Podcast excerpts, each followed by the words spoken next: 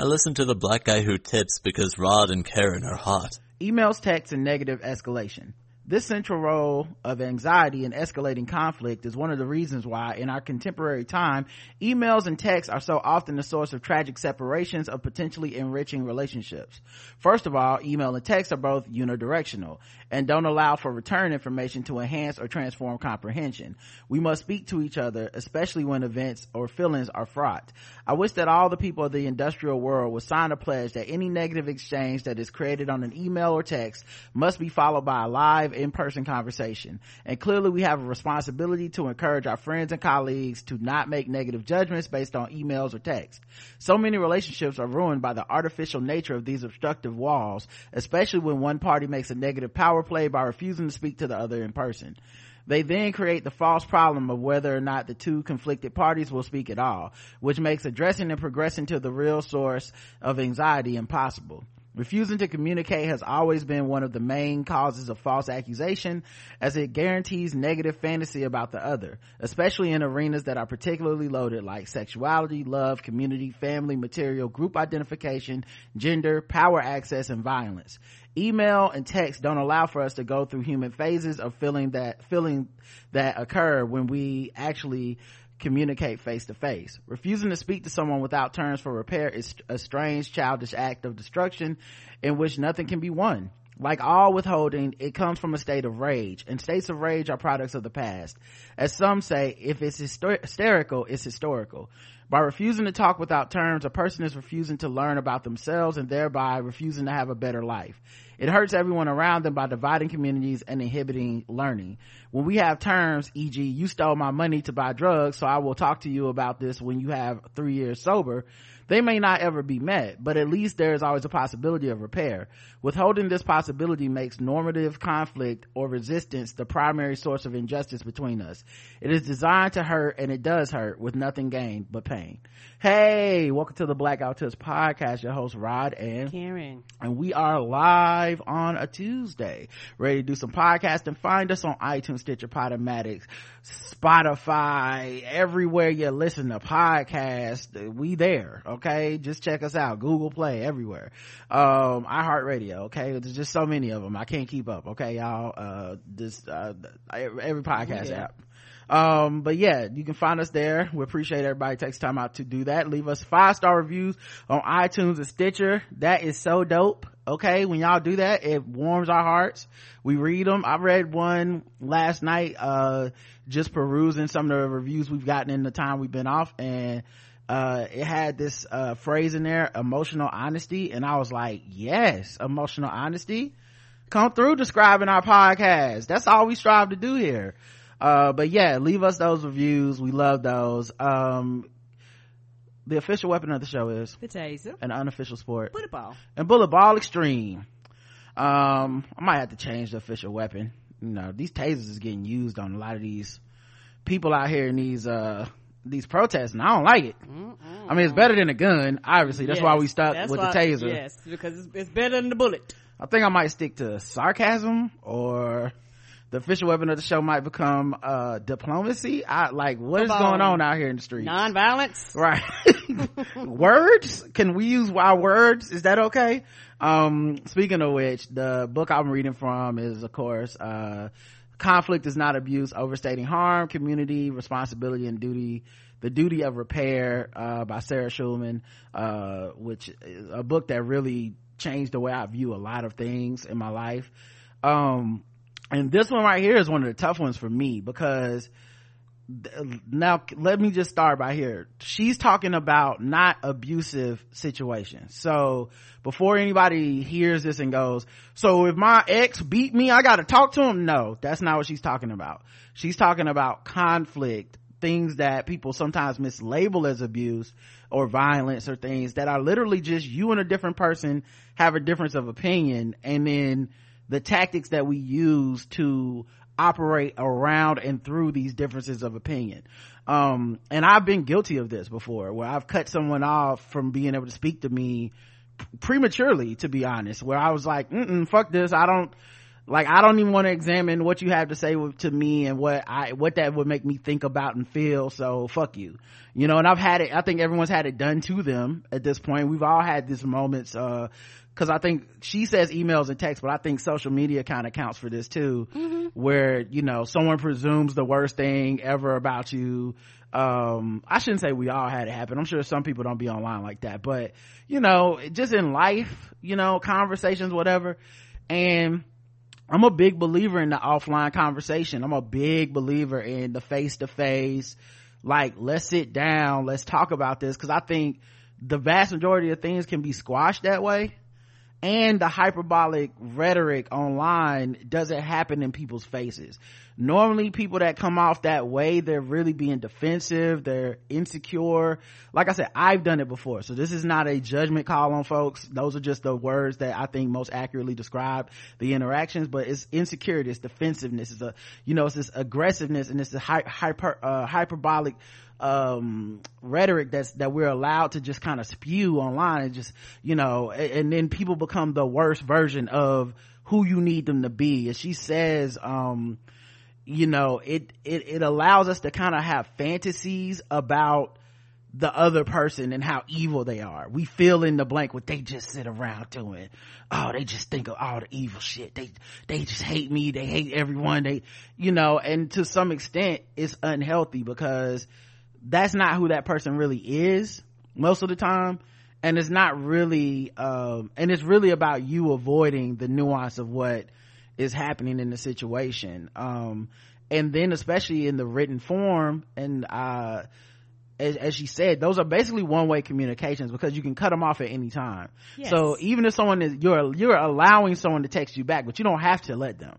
You're allowing someone to to, to talk to you on social media. You don't have to let them.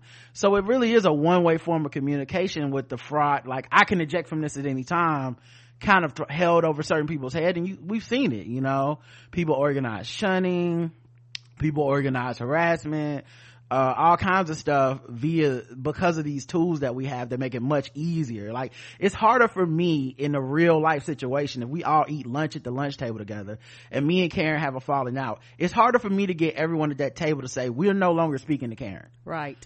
But on social media it's a lot easier for me.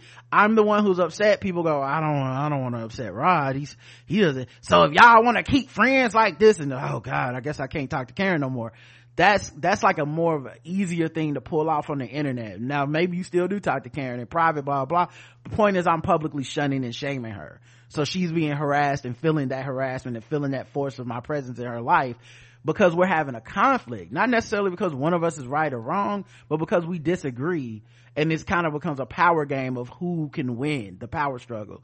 And um like i said that was like she uh she uh definitely uh was reading me for filth in this part because i was like i have had conversations where i cut it off with a person where i probably could have been like you know and and obviously you're trying to count this for relationships you care about. I, if some stranger comes up to you on the street is you know obviously. But you know friendships and stuff where you're like i don't want to talk to this motherfucker no more. This you know they on some bullshit. And, and instead of me trying to work it out or being like whatever it's like fuck y'all i'm out you know? And I, so i just think that uh I don't know. I think she had made a good point, and um, I still remember when I had white friends. We have a disagreement. Everybody was going to eat wings on Thursday, so motherfuckers could be falling the fuck out. Thursday night comes, and you see this person face to face. Ninety nine percent of the time, you have to squash it. You you like not not not because everyone's like you need to squash it, but just because you realize like th- this person is a human being that I know that I don't, that's not just like my enemy. You know what I mean? So I'm, you're sitting there and you're like, now they might be a dumbass. They might not know what the fuck they talking about. It doesn't mean they're right, but there becomes something real in that connection and you go, okay, I, I know this motherfucker just stupid. Like they just don't know what the fuck they talking about. And at the same time, they're not like walking around the Klan hat. I mean, maybe they was, I don't know, but they wasn't in my face okay so you know but it really did make me think about all that i think for me uh, i have several things to say about that i think it's a generational thing from the bottom of my heart we are of a generation like i said yesterday we have spent more time offline than online So a lot of our generation. Well, you know what was- though? Every year, I mean, eventually that's going to change. yeah, I think I actually think we might have crossed over. Yeah, because we think about, it, we was in college when eighteen. We're forty now. We've been on the internet at least since eighteen, since college. We've been on the internet longer than we've been off now. But anyway, I'm sorry. That is complete. I'm sorry. I didn't mean to derail you. Go ahead. Oh, my bad. No, no, no. It's not. I nothing to apologize about. You just made me think about it when you said that. I yeah, like, I, I don't even think about it because, Yeah. and, and the reason why I said it is because our generation is one of the last generations that We- actually we are the remember, last. yeah, that actually Yeah. remember life offline. That actually remember you had to make a friend. You Mm-hmm. had to go face to face. You had to talk. You had to communicate. We didn't have this technology. It was not an option. Mm-hmm. So because it was not an option, a lot of people in my range, when we have conflict, we're more apt to be like, bitch, let's sit down and have a drink. I, I want, like, we're more apt to go to your house, find you, seek you out. We're more apt to do that because no matter what people say, words mean things. And I've gotten to the point to where there, for me personally, it's something about looking you in the eye because intent mean things too. Mm-hmm. Because if I look in your eye, I, I I- can pick up cues that I cannot pick up of a text. Your body language, mm-hmm. your Tone of attitude, you, right, right, right. The tone, the pitch of your voice, may, may, maybe the, the, the your facial expressions, the way your head might move. Those are things that I cannot get over text. I, I, I you know, and, and, and, and, and sometimes just even be able to feel somebody's energy makes a big difference that you cannot substitute a text or a tweet or a po- you just can't. Right. because you it, those things are left to your own imagination. Mm-hmm. And and Roger knows I have a problem with this because even fran- even fans of the show will say something and my interpretation might be completely different because words mean things. So how I interpret it literally might not mean be what they mean Mm-hmm. but because I'm like, what the fuck does this mean? Roger be like, well, that's not what they meant. And I'll be like, oh, okay. But that happens all the time and you don't have somebody like Roderick or somebody you can talk to to give you a better understanding of what's happening. And that initial response is where you go from there. Because I've even had instance where I've been at work in other situations where an email or a text or something goes forth and I've actually had to go to the person and was like, hey, I see you got an attitude. I hope you know that I'm not the enemy. That's not what I, and, and it gives you a, actually a chance to explain your and it's weird but i've had that happen to me recently where somebody did like pull pull the card on me like that where i was like i don't even know what you're talking about. You know what i mean? Where it's like you you clearly haven't liked me you've been talking bad about me for the last blankety blank. I'm like i have not done that at all. Like i don't even think about talking shit about you. So where that's coming from. You know what i mean? And so uh and and essentially yeah th- there there's not gonna be an offline conversation. There's not gonna be a private like boom it's over. You know what i mean? Now the thing i've realized over time though and i think this is a big caveat to what she's saying is it's about valuable relationships. There's a lot of relationships that seem valuable feel valuable because of being online all the time um you but- get a false sense of connection. but you're not really friends. I don't know your i don't know much about you. I know what you tell me on your social media page. To me that's not the same as a friendship you know? Like i know shit about justin that is not about the podcast it's not about twitter facebook or just i just know him because of life. And we talk about shit in our lives all the time.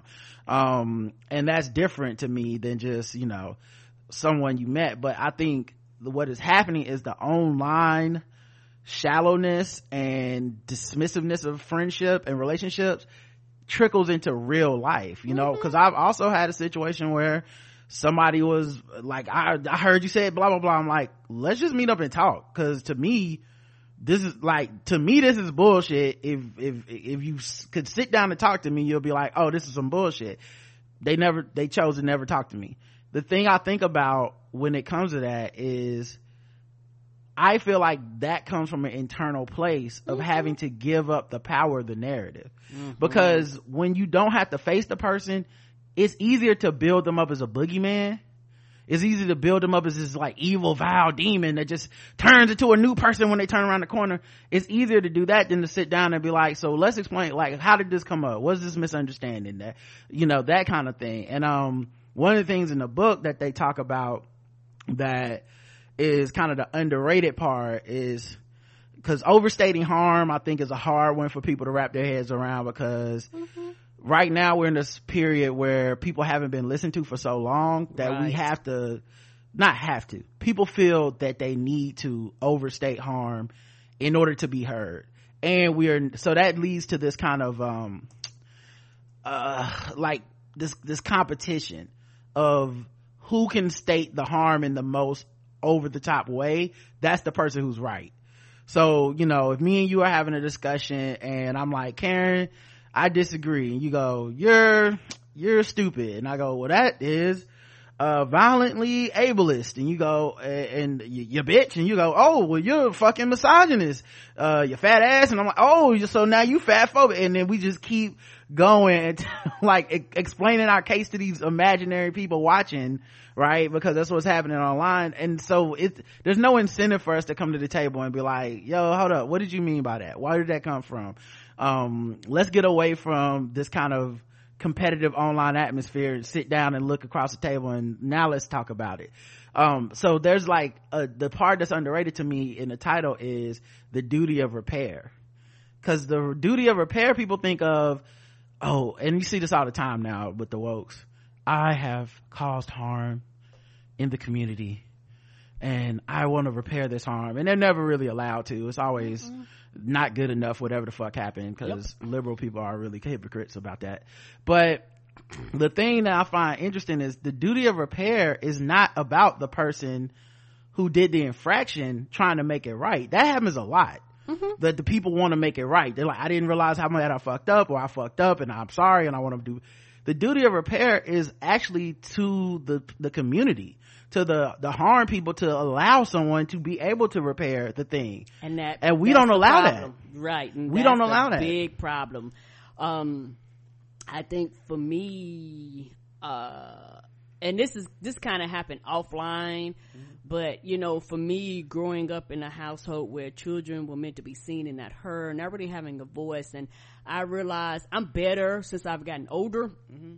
But when I was younger and I was at the house, I used to talk extremely loud. And I, I, I used to be like, motherfucker, you not gonna tell me to goddamn shit up. Like, mm-hmm. I, I was very dogmatic in that for, for my voice not being heard and a lot of people their first time is online. My first time was in real life. So people will be like hey karen you know the volume of your voice just raised up 10 inches and mm-hmm. nobody's mad and nobody's upset but the way you're responding you know because i used to wonder why i would be talking to somebody somebody else walk in the room and they'd be like god karen mad.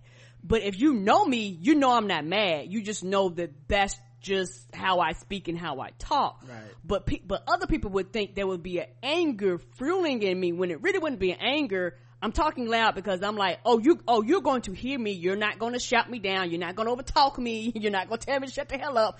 You're going to hear what I have to say because what I say is valid, you know, and it's one of those things where you've never, if you have never been in a place where your feelings and your views and your opinions have been validated, when you get a platform, you're going to do everything you can at all times to let everybody around you motherfucking know, hey, I am speaking and goddamn it, you're gonna listen whether you want to or not. Yeah. And so for me, I had to go through a, a transition where I had to learn that people actually do listen to you. Um, and I had to learn that the people that are caring and concerned, they're going to listen. The other people you just have to let go. And that's a process too but a lot of people are getting that process online. They didn't really get that process in real life. So for me, I actually got it in day to day real people interactions. A lot of people are oh. going through the same transition that I went in real life online. Online, right. Because, and that's why I can relate and I can understand them wanting to be the loudest. They're wanting to right. talk forever. They're wanting to project. Them, them hand clapping. You know, right. I, I, understand that. Shutting down everybody Right. Else. I understand that because you get to a point where you're just tired. You're mm-hmm. tired of being told to shut up. You're tired of being told you don't matter. You're tired of people telling you to go somewhere and sit down and shut up. You, you, you, you, you get tired of, of, of just everything around you telling you the opposite of how you feel. You know you're valuable. You know you matter. You know, you know your words have power. You know you can influence people. You know you got these great gifts. You know you can do things, but everything around you is literally telling you the opposite of that. So when you get to the point where you go, it's my time to shine, you're going to shine and you're not going to let it go, regardless of how devastating it may be, regardless of who it damages, regardless of who it hurts, because you've been hurt so bad that you are not looking at who you're hurting in the process of getting your voice out there. And a lot of people make that mistake. A lot of people don't understand that it's okay to talk and it's okay to speak and it's okay to get your voice out there, but at the same time, don't harm people the same way you were harmed, not mm realizing that you're using the same tactics that were used against you to bludgeon somebody else. But you don't realize that at that time. You don't realize that you speaking and doing things are actually hurting people around you that you might actually care about. But because you're so dogmatic and because you're so gun ho about, I got to get my opinion out there, you don't consider other people's opinion, which is how you got there in the first place out of that hurt and pain. And because we're so I can speak for myself because I was so gun ho of getting it out there. It, it, it some, and sometimes it didn't matter, but it does matter. Mm-hmm. It, it, sometimes it's not what you say, it's how you say it. Sometimes it's not what you do, is the techniques. Oh, you mean tone policing? Yes. Okay, you tone policing um, right now. You can't, you can't do that. And, and, and a lot of people, they, they, they don't understand that because you could be right and wrong all in the same phrase. Yeah, I was and, talking to Bossy the other day and that was something she said that stuck out to me was, just because you've been wronged it doesn't mean you're right correct and that's something that is hard for people to grasp so they they do attack like that right because it's it's it's it's, it's one it's one of the things where if you're speaking out and, and, and, and, and you're getting these feelings and emotions out, a lot of times they're very raw. They're, they're, they're raw a lot of times. And a lot of these people are getting their true raw emotions out, which is fine. But for a lot of people they need to realize well i had to realize sometimes online is not the place for raw emotions. And that's a hard concept when the world tells you to put it online put it online put it online. If something happens put it online. I gotta cry put it online. I, you know i'm sad put it online. Broke up with my boyfriend. Every everything is telling you to put every single moment of second of your life online to people that actually don't care about you. Mm. and sometimes you have to learn how to fight against that. Somebody did an infraction, I have to fight back. Somebody did something to me, I got to speak back. Why? Because online tells me that's what I'm obligated to do. I think also something you said earlier though, when you said about not being heard, I think people take that lesson and they go, I need to dominate. So, they don't really understand the ability to just like this person and me disagree on a thing it shouldn't be the end of the world it ha it's like no i have to win it i have to show them they're wrong and they have to agree with me you know once again i just want to just asterisk i said it before but this is important for this discussion we're talking about conflict we're not talking about abuse we're talking mm-hmm. about conflict there's a such thing as abuse mm-hmm. harassment mm-hmm. all this mm-hmm. shit we're talking about people that just disagree about certain shit it, you know it could be personal it could be immaterial whatever but there's a difference between you know those two things. And i think that is what happens. And i think the duty of repair the way that it was framed in the book it just made me think about repair such a different way because i always thought you know i always felt something was off. You know could be the empath thing. You know i see past people's bullshit sometimes. And i always knew something was off with the way people talk about apologetics which mm-hmm. is essentially you know this breakdown and analysis of apologies and I do think there are such things as terrible apologies. We see them. We've yes. all seen them. But I've also noticed that there's no such thing as a good apology. No such and thing. the only time you ever see someone say somebody's apology is good is if they already were rooting for the person. You never see someone say someone had a good apology that they don't fuck with. Period. Ever. And so that, something in that struck, struck out to me while I was like, oh, it's because we're, we don't want to give up the power and allow them to repair the harm So we're gonna pretend that nothing they can do is right. Cause I've seen people say, literally say, someone should have said blank in their apology if they was for, real. Another person fucks up, they say that, they, they add, they do the, the opposite thing. So let's say in this case, you know, please forgive me, you know, if, for anyone that was offended, please, you know, and they go, for anyone that was offended, you should just apologize to everyone. It's like, okay. Next person, you know, to everyone, uh, that I offended. I apologize uh, to, to everyone. I ain't offended. You just need to do such a. It's like it just move. The bar just moves. You know. It's you know. I'm gonna give money to this charity. just some money. That ain't enough, or that that ain't gonna fix what you did. You know. And it's because we would have to give up a grudge. We would have to give up something. And that is kind of what compromise is. That is what repair is. That is what all this shit is. Sides have to give up something you know? They like the contrition has to be met and people are just afraid to give up that power uh, in these situations. Yeah because at the end of the day it's a lot of hurt people and it's a lot of people a lot of adults that do not know how to deal with conflict. They don't know how to deal with their emotions. They don't know how to deal with their feelings. They have these energy, you know, these energies and stuff that children deal with. Now, these adults can actually coach their children through shit. Mm-hmm. But when it comes to them, it's a whole nother animal. Even though you're actually feeling the same feelings and emotions that you walk your child through, you're actually feeling them just on a more complex level. Mm-hmm. But you're actually still feeling the same basic emotions.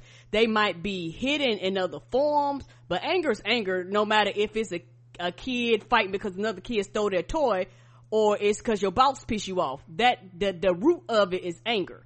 And so I know for me, uh, growing up as, as I grew up, I, uh, with my mom and stuff, she used some of these techniques. And so for me, that's why, like I said, I spoke loud and things like that because it would be like, okay, we had a conflict, she wouldn't talk. Right. Or she Well, would, also controlling the conversation is control.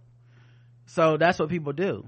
That, the silent treatment, that's, that's what that means is this is the thing I can control. I can control the conversation.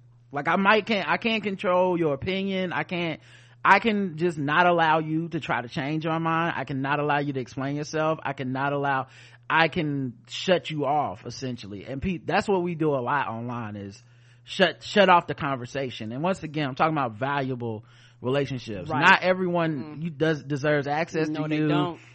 But you know, if you if your thing is to run to the I'm not talking to you side of the fence as soon as you and the person have a disagreement and you know start conflating it as abuse and violence and shit i mean i do worry about people like that because i'm like yeah that's like that's coming from inside you. Right and like me right say we're talking about like relationships that you desire to salvage.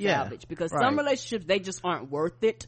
But the relationships that actually mean value to you you know? And at the end of the day a lot of the conflicts and a lot of the the responses and the way people feel and even when i was talking about speaking loud and doing these things sometimes you're just wrong. And that is the hardest thing for people to admit Sometimes you are just wrong. Mm-hmm. You started off wrong. You said the wrong thing. You were just wrong.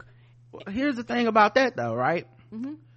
A person who is anticipating cutting you off, dominating the conversation, right? They consider domination to be the, the, the goal of relationships. And you see this in marriages, everything. So think about this that person does that by making the other person feel that they are wrong and that what they've done is irreparable and that now you must promise fealty to me or whatever. But i am in a, a moral high ground and you're down there and don't, you don't deserve to even talk to me right? So then why would that person ever admit they were wrong about anything? Right. because to them they're putting themselves in that position to be shunned to be punished to be cut off so for them, it's like, I can never, that, the fear for them, and you see this all the time online, the insecurity and fear for them that's leading the conversation is, I don't ever want to be in the wrong, I don't ever want to be in the position of the person that says, I fucked up, y'all, I'm sorry. Mm-hmm. Because I, cause I would never let that person off their back. I would never put my hand down and pull them up and say, you know what? Everyone fucks up. So I can never let myself be that person. So that means when I'm wrong, I gotta be right Right, right, right. And, and, and to me, that's, that's a problem all in itself. Because, you know, that's when you get into, uh, you know, other issues with personalities and all that stuff.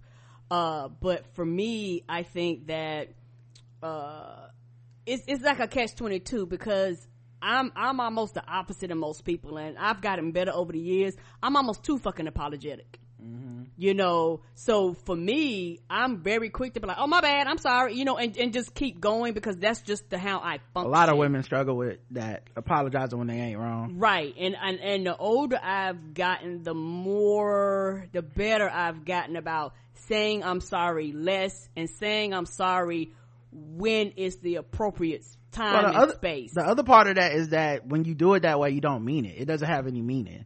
You know what I'm saying? If, hey, uh, I need to get to this cabinet. Oh, I'm sorry. I didn't mean it. Like, it doesn't mean anything. Cause what, what, you sorry? You sorry in the same way you would be if you fucking like crash my car? No.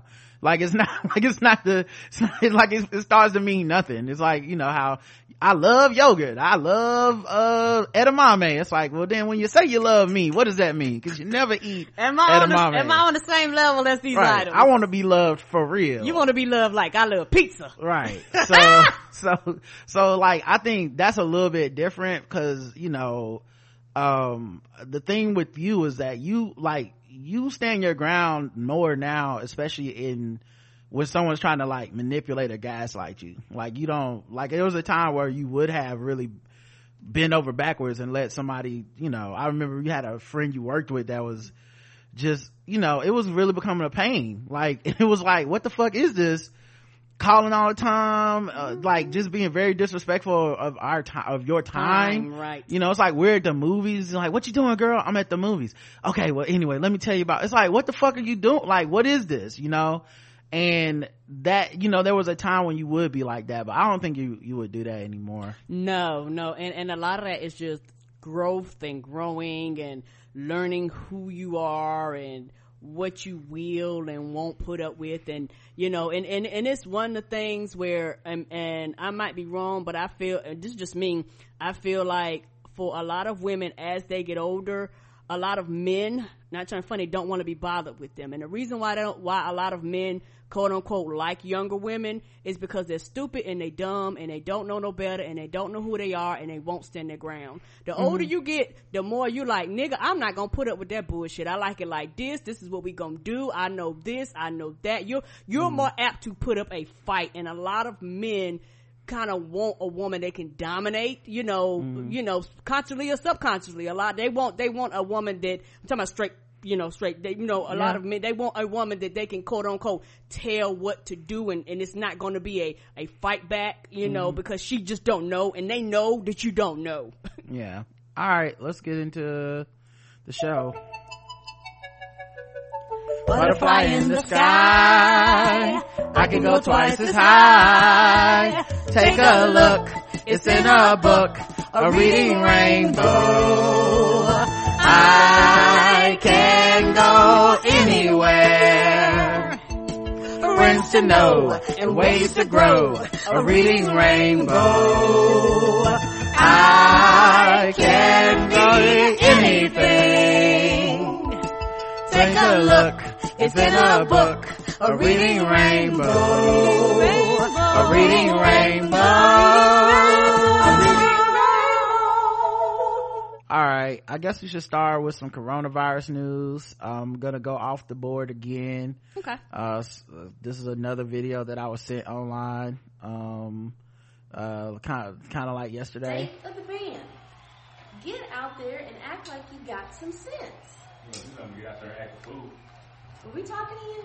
Don't get out there playing. It's what i get out there and do every night that's all I know how to do, man. Now, I didn't come all the way out from Lexington to Winchester for you to get out here and mess this up. Now act like you got some sense.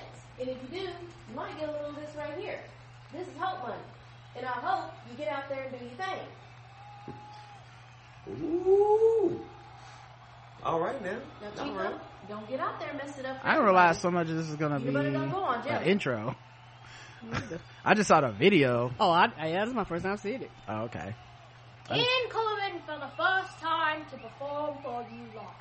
Put a Brandon whole production Irwin, on.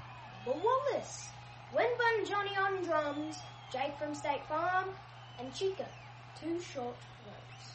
Performing the smash hit, Row Not.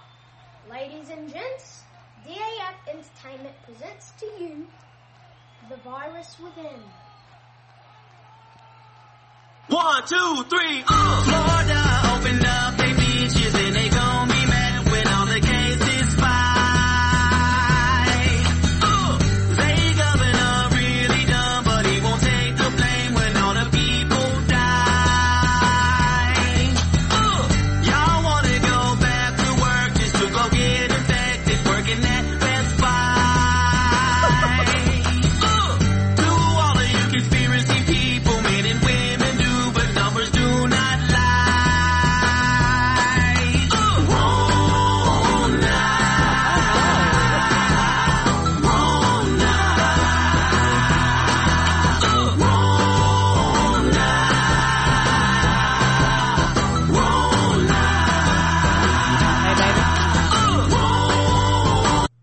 screen is gone or is that just me? It's gone. Uh, Let me. Uh, am I off your screen?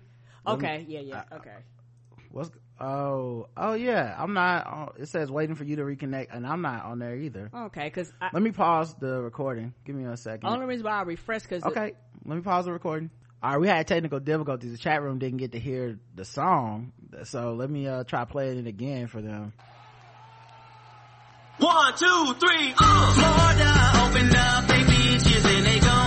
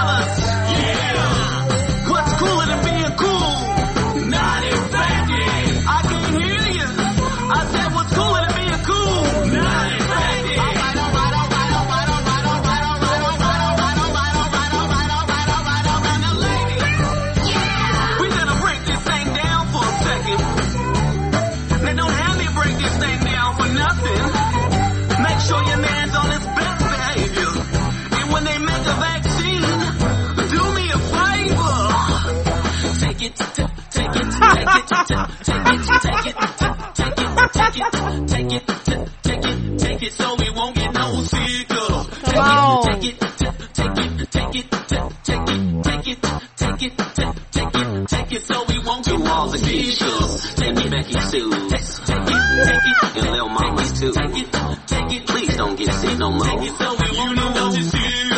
don't get sick no more.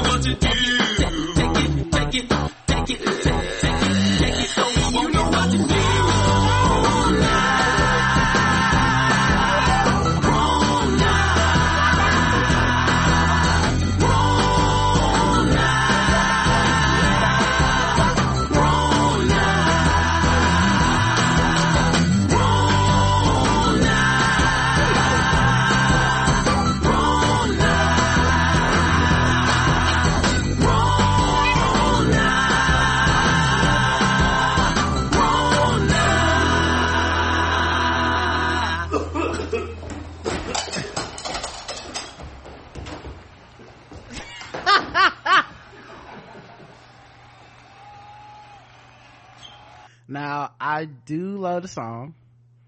I do feel a way about them not wearing masks or social distancing in the song though. It's in the video. I feel like it kind of defeats the purpose of the song to, for them to be all close together with, without no mask on in the same room. I'm just saying. It might have been better on Skype. I'm not, I don't know. if you're gonna lip sync anyway, you know, why not everybody, it'd be funny if everybody was doing it on Zoom. I guess. I don't know. But other than that, it was pretty, uh, pretty good video. Thanks for whoever sent it to me. Well, actually, the many of you who sent it to me. Shout out to you. Even with that not being what the coronavirus song is supposed to be, it's fine. It's fine.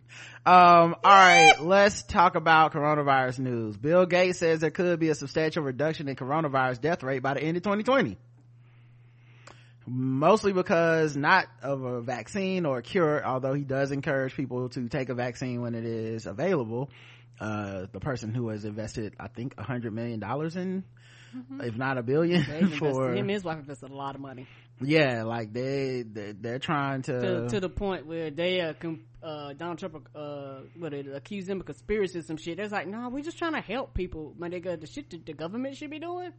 Yeah, it announced plans in February to donate 100 million to vaccine research and treatment efforts for the coronavirus as part of the World Health World Health Organization's request for 675 million in contributions to fight the spread of the virus. In June, the foundation pledged an additional 1.6 billion to the Gavi Vac- Vaccine Alliance, an organization focused on efforts to immunize children amid the coronavirus pandemic. So, uh, yeah, he basically was like, what's gonna happen is they're gonna come up with therapeutic drugs. So drugs that help treat people who get coronavirus. Cause he was like, the vaccine may or may not be here by then and uh, whatnot, but hopefully they'll have a, some different drug, uh, cocktails and shit that can help people to not get as sick or to at least not die. Uh, Belarus's president who claimed vodka could cure coronavirus has been diagnosed with coronavirus. Hmm, Not enough vodka. Uh, you know. You are wrong! All of you are wrong! Yeah. Yeah.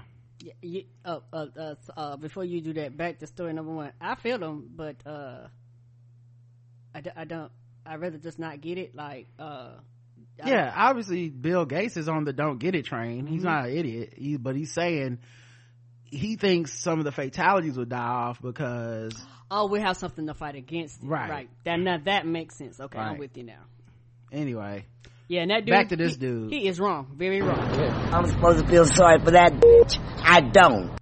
yeah this thing was talking about vodka could cure it and going to hockey games without mask and tell, refusing to shut the country down The, the vodka, vodka didn't put up a good enough fight. i guess it didn't have enough alcohol content in it Apparently not. um there was another woman where she didn't wear a mask another it's like you have a karen every day so today's karen is this this lady uh who went into a store without a mask and and apparently start calling people demons and shit I know.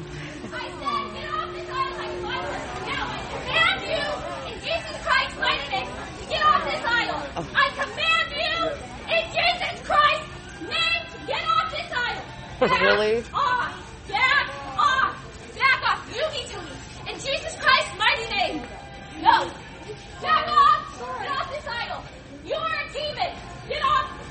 So is everyone wearing masks supposed to be the demons Right. She's nuts. wow I find something. Have respect for God Almighty. Really? Have respect for God Almighty.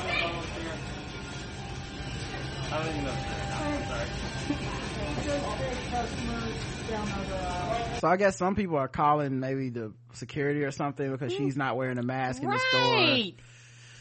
You know I, man i you know i hate to say it i know people you know hate when i do this or whatever But but, something's wrong with her. That's I, yeah that doesn't look like a person that's mentally well and i know Mhm. you could say that about a lot of these like straight up racist ones but right. this don't feel the same to me as like the i'm not wearing a mask because white supremacy even though that is also ridiculously bad shit. But Yes. to me, this is something else. Especially you start throwing that God shit around there. Like she might have some mental health issues for real, for real. Right.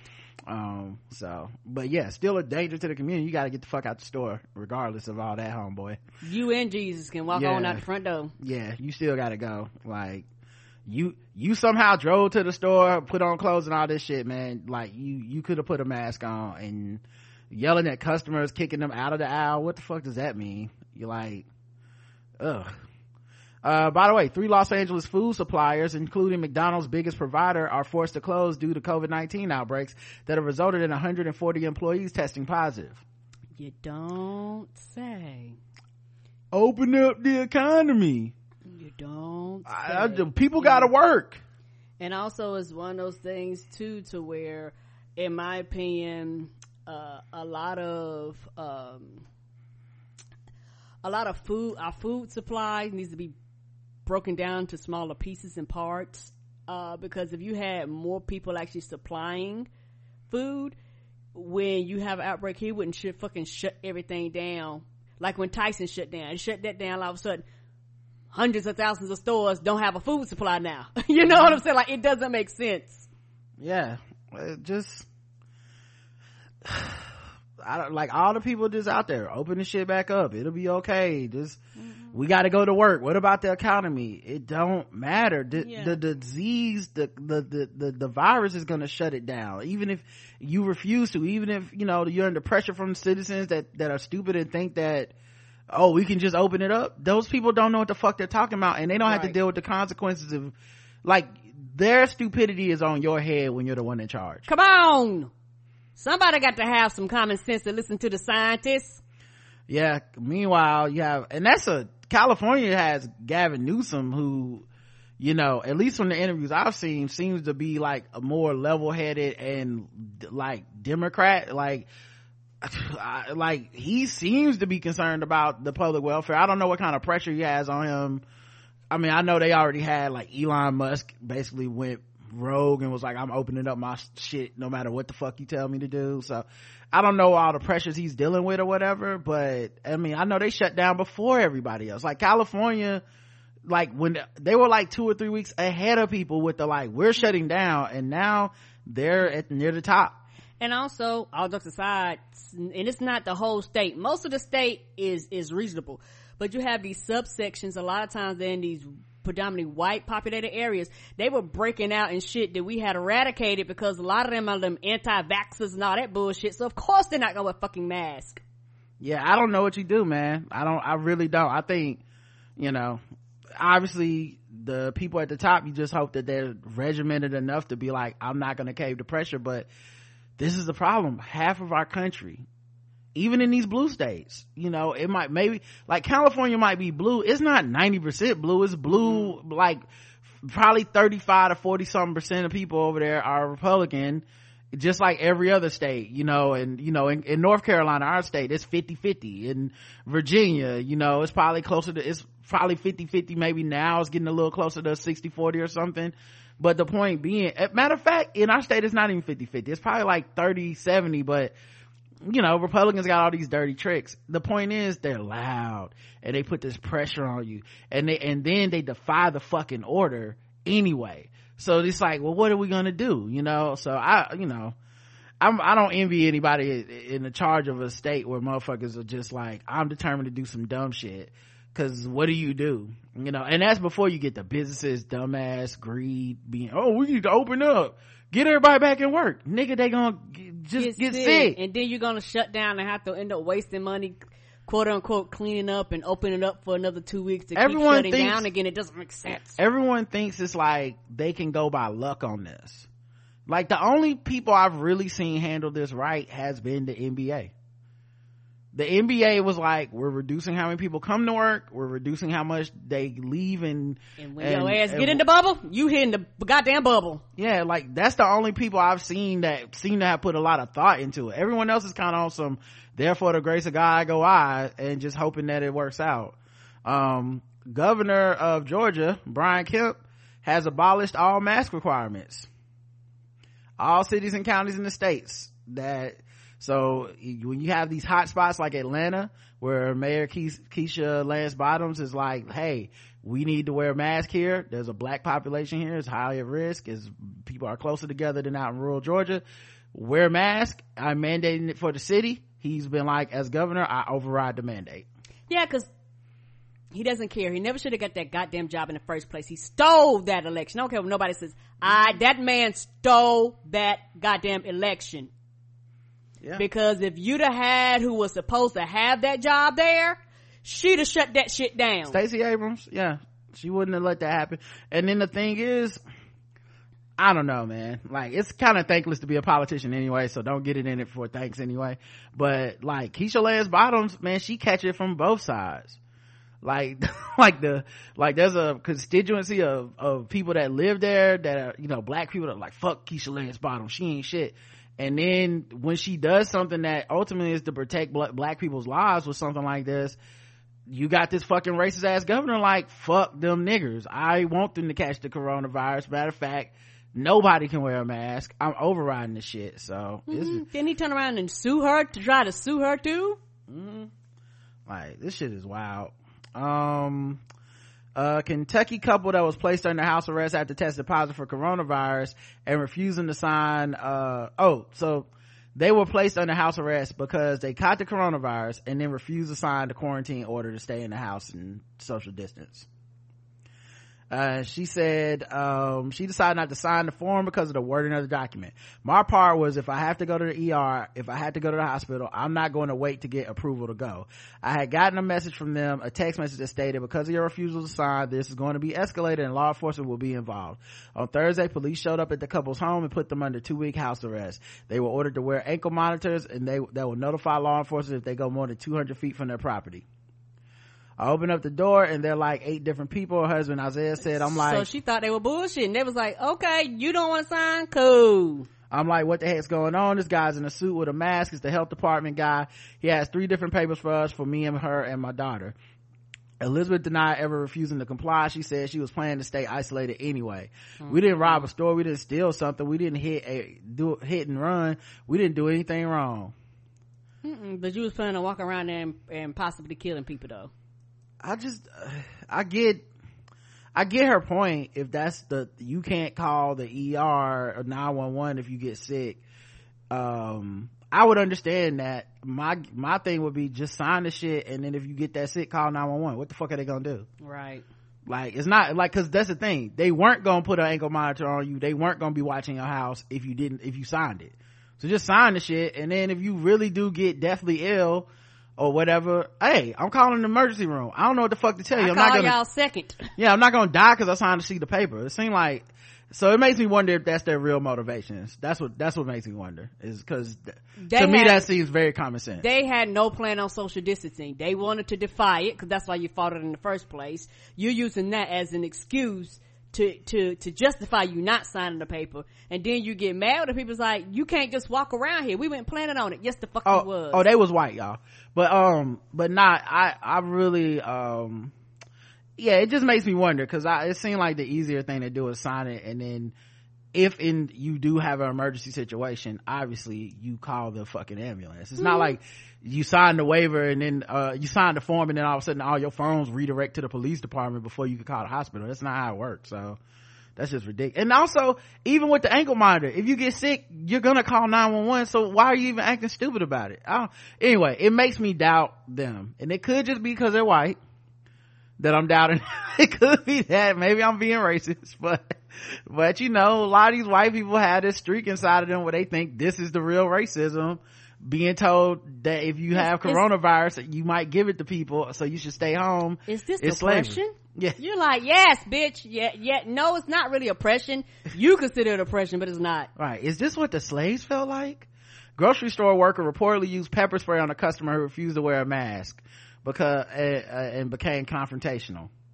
A Los Angeles grocery store reportedly saw an ugly confrontation on Wednesday when an employee pepper sprayed a customer who refused to wear a mask. Los Angeles County has made a requirement to wear facial coverings while in the public in an attempt to curb the spread of COVID-19 and a store employee had informed the man that he had to wear a mask or leave. The man allegedly refused and then began to ram a woman with a shopping cart. You know, when I read the headline, I was kind of prepared to be like, yeah, that might be a little too far for an employee employee to do something like that. And then he got violent. But I, mean, feel that, like that might be better than putting them hands on you. Get, Now- get some of this pepper spray, and, and hopefully it'll kill the coronavirus you got. yeah, I feel like I'm, I'm, I'm supposed to feel sorry for that bitch. I don't. yeah, get this pepper spray to the face then. No, let me let me hit this all the way out. I looked down there. There was a guy just yelling at someone. When all of a sudden you see him, you know he takes he takes the handles of his car and just rams this woman. I think he was just screaming about the mask. He didn't want to wear a mask. Cell phone footage taken immediately after the incident shows a man on the ground surrounded by milk. Well, maybe that was on his grocery list because he got some. Uh, you know that helps relieve pain from the pepper spray. The man was later transported to. By the way, if I know they say that shit helps and works, if you have ever had like hot like hot wings that were like atomic hot and you drink some milk don't work fast enough It don't, and I don't know if you ever, uh, you know, because I was in school and somebody sprayed pepper spray by accident. Mm-hmm. That shit will motherfucking fill the room in goddamn seconds, and Yeah. it will take your breath away. you'd be like, "The fuck is this?" yeah my freshman year in, in college before you got there i remember i went to uh one of the it was a dorm dance or something like not dorm the gym dance you know they had the the gym and you go in there and uh niggas start acting up near the end because uh they play motherfucking um When them, when them fight theme anthems. Nah, they played. They actually played a Wu Tang song. I want to say they played "Protect Your Neck," which is not necessarily known as like you know for us at that time. It was really more like if they was gonna play like I don't know, uh, "Down for My Niggas" or you know "Tear the Club Up," but they didn't play that. They played that Wu Tang. And I don't know why he played that Wu Tang, cause I mean it was supposed to be girls in there, everybody's supposed to be dancing with each other and you play some shit like that in the middle of that, like it's just nothing but hard neck niggas in the floor wearing Timberlands and shit. Come on. And so everybody's formed a mosh pit. Yep, and then that's what they do. the football team and the basketball team got into a fight they, cause they bouncing off of each other. and the police came in and pepper sprayed inside the gym. That shit took the whole fucking gym, like everyone was crying, running out. So Mm-hmm. 'Cause yeah, it spread. When I tell you pepper spray spread fast. Yeah. I don't know that milk would have uh, figured that one out, dog, Mm. but You you be coughing for a hot minute. the cell phone footage yeah so anyway he got he got taken to the hospital Yeah, by paramedics as a precaution Bet you you had your mask on, you'd have been at least kind of prevented from the from breathing in all the pepper spray. yeah i like here's the thing about the mask shit i don't think you should like that woman yesterday at the dog park out of That was di- out of line yeah, that was kind of different because they was outside a closed environment. Like you know, like Mm. the the situation is different, but you're getting ready to walk in here with all types of people not giving a fuck, and then you act a fool because I'm actually enforcing the law. Right. And this is brings up the stuff we talked about yesterday. It's cool for companies to say this, but who is going to enforce these laws? And what do you do when motherfuckers say fuck your rules? right um and they probably gonna end up and fire the employee or some shit you know how they right, company getting sued or anything. a record 5.4 million americans have lost health insurance study finds because you gotta think about people lost their jobs Yeah, we the only, eh, you know, one of the few industrialized nations in the world, uh, probably as big as we are, that don't have national, some form of national health care where everybody is covered, regardless of a job or not a job. And the thing is, the thing about your insurance being attached to your job, that started decades ago as benefits. Your insurance was benefits for the low pay. you know, cause they didn't really pay people. So they gave you insurance as the benefit to kind of compensate your pay. And it's just kind of always been like that. And it's very, uh, frustrating because a lot of people end up, st- eh, companies notice staying at bad jobs, putting up with bullshit because the insurance is good. Because if we had insurance like nationwide insurance, people would travel all across the country. People would like go to all types of jobs. I think that will give people a freedom here that we've never had. But because you have so many dumb and stupid people that actually don't understand that healthcare actually benefits everybody, um, and this is the end result, you know, because everybody assumes that they're going to have a job. Because a lot of these people that don't want national health care, you're under the assumption that you're always going to have health care. Yeah it's a big thing it stops people from doing a lot of shit Yes. um and that's why Obamacare was such a big threat to these people. And Obamacare had to be a compromise because there were still Democrats and Republicans who did not want to see a world where you could be um, insured privately or I mean from the you could be insured publicly through the government. So they was like, "Fuck that shit! Mm-mm. You can't. Um, you we not about to let this happen. What about the insurance companies? You know?" And now with a pandemic and people losing their jobs, meaning they're losing their health care, you're gonna have people going to the hospital and med- getting in deep medical debt, not being able to pay it, probably having to declare bankruptcy if they don't die. And the hospital doesn't make the money, the person doesn't make the money. And now when they bring two aspirin to you when you have insurance at the hospital, it's gonna be $75 aspirin because that's the only way they can make the fucking money back. Like it's, it's such Yeah, a, it's such a setup. the cost goes up for everybody because Right. el- costs of health insurance were going down once Obamacare got there because that means everybody got insurance because the insurance company only won't help the people truth be told. They don't want sick people because when you have sick people you got to pay for shit. That's when you actually use the health care older people you actually use the health care sick people you actually use the health care most young people only go for their annuals and their physical. But the thing is you have to have enough healthy people to compensate for the people that are not to balance that out. Yeah so i mean you know the particulars of how to do it i'll let other people get into that but the, not having it not having any real insurance and no alternatives and what trump has stripped out of obamacare like it, it just it just people are fucked Yeah, and it's very, it's very, very uh, frustrating, and it's very irritating because you have jobs like a lot of McDonald's and a lot of lower wage jobs. Whatever the minimum wage is, and I think it's like 32 hours, they're 31 and a half, 31.75, like they be yeah, it's not minimum wage. Not minimum wage, um, the minimum hours. right. So they'll do whatever they can not to give you those hours because they don't want that extra cost. They don't want to give you insurance. They want to let you. They want to put it in there. Uh, Hong Kong to suspend all schools due to coronavirus spike.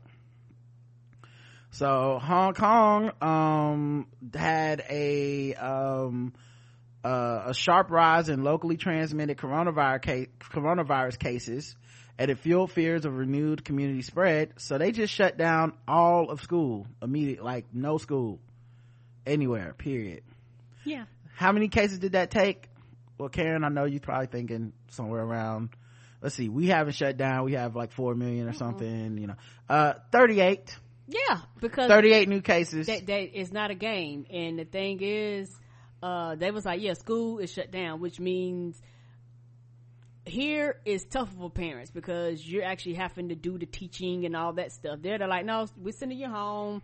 That's it. No school. 42 cases on thursday 38 on friday and they said yeah we're gonna just shut it down Yeah, because we don't want to be like America. America's a fucking laughing stock.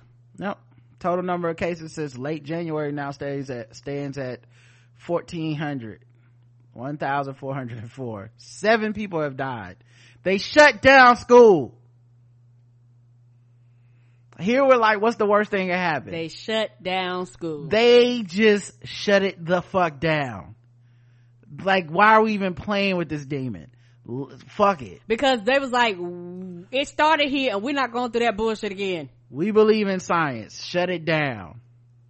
Just ridiculous. Um uh all right let's move into other news. Uh, oh and well, this is i think already everyone knows this but hospitals told to send coronavirus data to washington not to cdc nothing will go wrong with that.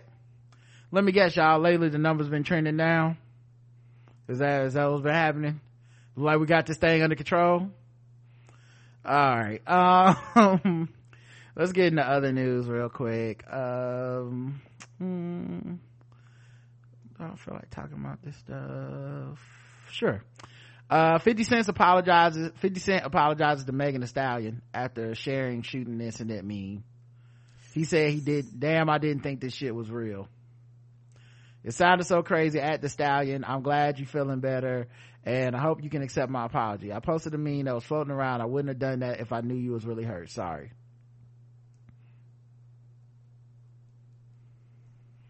I mean, he the ultimate troll. I, I mean, He is the ultimate troll. I look at this shit the way I would look at like, you know, um, the way I would look at like Bugs Bunny trying to give me a handshake, like, or the Joker when he has the joy buzzer in his hand that kills you if you shake his hand, like, it, there's no way this is gonna be a, like, I wouldn't trust him for shit, and I, I doubt he can be very sincere. I mean, this nigga was shot nine times himself and thought, this is hilarious, so, you know, maybe that's how he lives his life, but he's one of those people that I just don't understand how he, how the woke people continue to fuck with the shit he does, but that, but they do.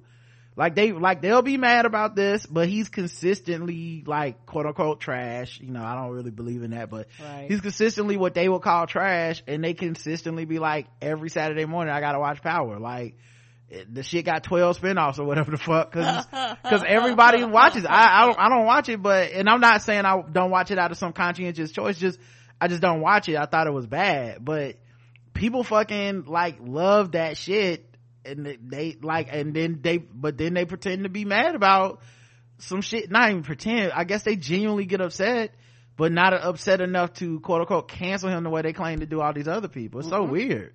It's like he got immunity because he just never tried to be shit. Duh. You know, At like- least he was truthful. Like, he That was like, like- you didn't pretend. I'm not on no woke shit. I don't like, no, I'm not. I'm homophobic, transphobic, uh, hate women, all this shit. He went out to Oprah, told all these people she hates black men because she did the Michael Jack, she, uh, interviewed the two guys from the Michael Jackson documentary, made, you know, basically the pressure of people following behind him and some other guys led to Oprah and Gayle not covering on the record, which is an outstanding documentary. Um, that you can only get on HBO Max right now. Um, that really is about Russell Simmons and the accusations and allegations against him. So he shut that down behind the banner of black men, black men, you know, black men. The other day I saw on his Twitter, on his Instagram, everybody was mad because he said he don't like black women. They too angry. He only like exotic women. I'm like, where's the obligation the other way? There is none. So you, so if you fell for that okey doke, we got to support black men and not let people, you know, that have been sexually assaulted by them have a voice. If you fell into that line, then where are you on this shit? This is, I don't know. Anyway, sure he's a, sure he's a great guy. Octavia Spencer calls on Hollywood to cast more people with disabilities. We should and can do better. Agreed. Uh, yeah, on the 30th anniversary of the Americans with Disabilities Act, the actress appeared in a public service announcement for the Ruderman Family Foundation calling for Hollywood to provide a more authentic representation of people with disabilities by increasing casting of people with disabilities, including on-screen roles that portray characters with disabilities. And one thing, uh, on that day, uh, you know, a lot of news articles and stuff started popping out uh, around it. And I started kind of reading up on it because, you know, you know, like ADA, ADA compliance and all that stuff. But what I did not know is that when George W. Bush, I think it was George W. No, might have been his dad. It's 1988, so it might have been his daddy. Uh, George Bush passed um, the laws for this, uh, like like signed off on it. I did not realize it wasn't proactive. So if there was a building that was already built, that building was not required to meet these standards. It was like buildings moving forward were required to, but if your building did was not like that, you were not required to go back. So there are still buildings in our country that people don't have proper access to uh, because of this. And also, it's one of those things where uh, a lot of people have been fighting that fight for a long time because I guess since I've been born, we've always had these things, but just like when black and brown people, a lot of things that are here we take for granted. Because uh you know what? Now they have stuff when you have your your your, your babies in the care in your carriages uh guess what? Because somebody fought for wheelchair access now you can roll your your your your, your, your baby carriage up there. You know, mm-hmm. when the UPS and FedEx man come, had to have that little dent that they loop around and go up, that's because of wheelchair access. It's like them fighting benefited other people. But because it's always been there, people take this stuff for granted. So when people have these fights, they're not only fighting from themselves, they're fighting for other people. Like people that actually may not have any disabilities benefit for these people fighting for their rights like everybody else. And it, and, and it's sad and it's shameful that it took so long for people to get like this. They have a, I, I, I seen a picture and I didn't even think about this. I forgot where it was, but there was a picture of somebody in a wheelchair and a man up on the curve looking down and actually shouting at them. Mm. And I was like, the hell is this? But then I thought about, it, I was like, oh, because business, they don't want to have to pay for the ramps. They don't want to have to, to pay for the access. This actually costs them more money. Now you have to consider all this logistical stuff. Now we got to get elevators. Now we got to get escalators. Now we have to get lifts and all. Now we got to get these things in to make it more convenient for you. But other people benefit from this too. Right. And then, I mean, with acting positions, it's that thing where obviously acting is a thing where you pretend to be someone else. You pretend to do something else. And I do understand that there's, uh, certain jobs where, you know, like if you have a movie where part of the movie is a flashback to this person and how they got in a car wreck and they lost their ability to walk. And so you need an actor that can play the before and after right? I get that. But some of this stuff is just people taking roles Right. that will never go to a person uh that ha- actually has those attributes in real life.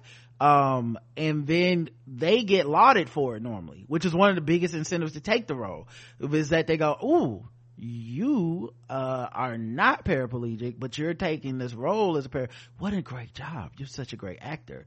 And then you know hollywood pats themselves on the back. When that person gets the award they do the speech. You know it's finally seen we can finally see people with disabilities. And i'm so honored to have this role. And it's like in this entire thing no one who actually experienced that was allowed to have any say or input. And i think um seeing this like you the you basically have to make it uncool and then people won't take the role. We just had Halle Berry do this. She was going to take a role as a trans person and then she dropped the role because on twitter people was like no this is whack. What are you doing? She announced it on twitter and it was like no you shouldn't do this. And she dropped it that same day like and apologized.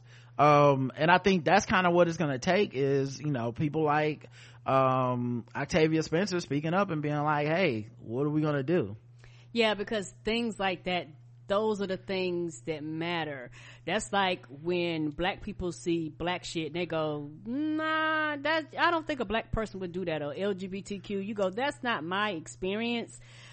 Well, okay, yes, And I- yes, I- I- yeah, I- I- absolutely, right. absolutely. I'm not trying to stop you. Yeah. I'm just saying, absolutely that, and the reason that happens a lot more is because the roles are so limited. Correct. You know, because honestly, there's diversity in every group. So, and what happens, you know, I watched, um, uh, disclosure, I think is the name of it. It's, um, man, or is it undisclosed? Fuck. Now I gotta look it up. Hold on. Um, there's this documentary on Netflix, um, uh, about, um, trans people and their experiences in Hollywood. Um, and, um, and they were talking about, okay, so I think it's disclosure. Okay, so disclo- I said it right the first time. Oh, look at me. Um, or I think I said it right. Anyway, disclosure. Um, and one of the things that to me as a black person, I can't speak to trans experiences, obviously, but to me as a black person, one of the things that became obvious is kind of like black shit is not necessarily that there's a wrong way to be trans on screen or a wrong portrayal necessarily. It's just that when the portrayal is not coming from your creative uh hands it is inherently going to be difficult to trust it. So no matter what decision they make it could be like scarily like oh i know trans women who've gone through that. I know trans men who've done that. It doesn't fucking matter because i'm going to immediately look for the distrust there because i'm being boxed the fuck out. So i'm like that element of it is there. So you know it could be something where like well this is not necessarily a bad portrayal and whatever but when this is one role out of the thousands in hollywood and there's no one who's going to be cast for it that actually has lived this experience Right.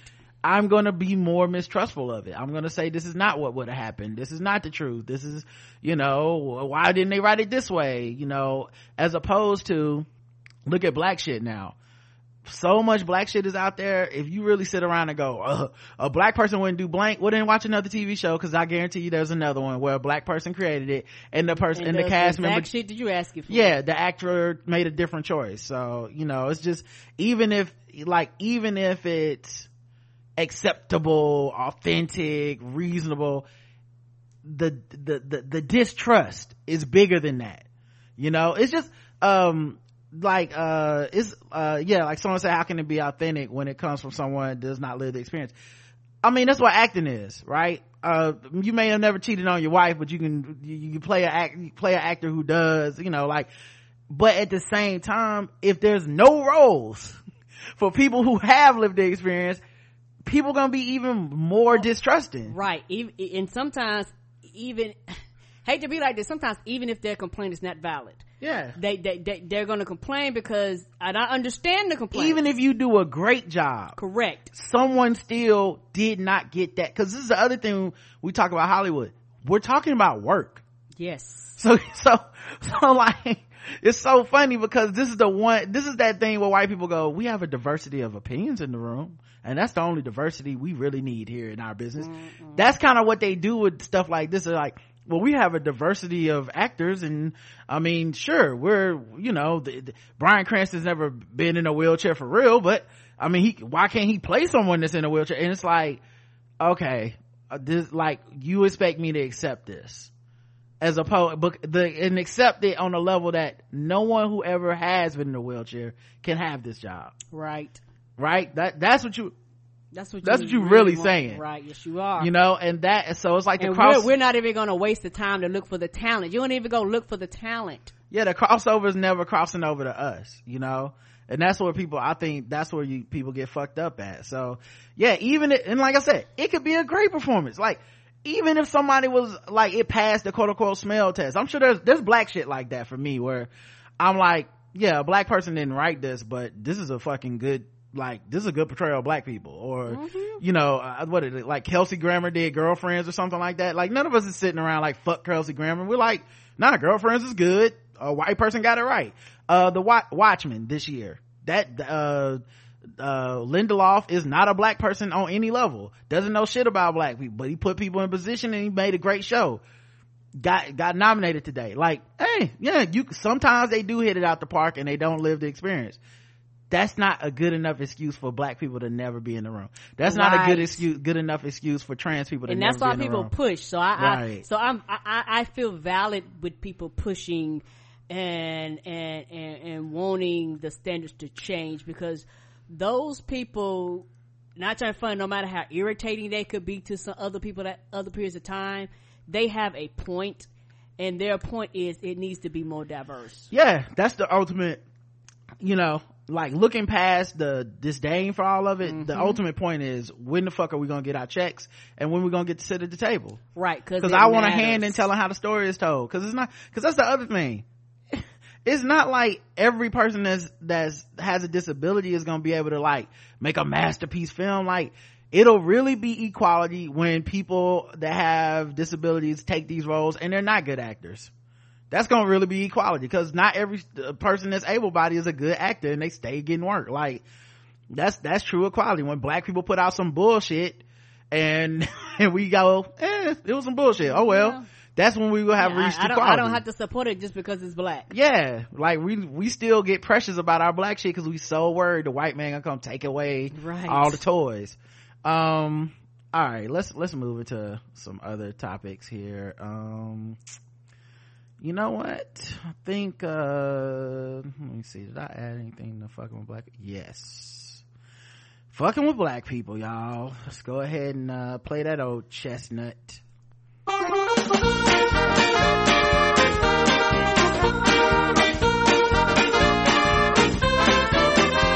We're just fucking with those black people. We're just fucking with those blacks. We're just fucking with, fucking with black people. That's right, y'all. It's time to play the game we all hate to play. It's fucking with black people. The game that goes all around the globe. We find different articles make us feel fucked with, and we assign point scores of 0 to 100, intervals of 25. Today's contestants, everybody! Yay! Um, Terry Crews is back in the news. um so he went on twitter and uh just tweeted out conquer our own negativity. Nothing wrong with that. Right karen? Do you have a problem with that? Not that, not the way that's phrased, but coming from him is going to be a problem for a lot of people. Mm. now why would you think it's gonna be a problem? I put it on the screen by the way in case you want to see it Oh no! I didn't see that. no you say you don't have a problem with this karen so i No, don't no, no. no he said no cock our own negativity, but I didn't know he was gonna spell it like that. Uh, spell it how It say coon. oh oh, oh it does oh my goodness I didn't see that coming. Oh my goodness. I did not even, wow. How did he do that? Mm-mm-mm. Oh my goodness. Chance the Rapper's one supporter out here. I know he typed that. He was And ain't feeling, nobody gonna believe this. he was feeling himself. Yeah, that's why he immediately backed down. We ain't heard from him since, have we? Mm-hmm. Right. Well, he, he, he could not wait to get out there. Mm. Hey girl, I just wanted to let you girls know that I'm a real messy bitch. I'm a messy bitch who lives for drama. Mm-mm-mm. It's sad to see him go out like that. But I guess he admitting it.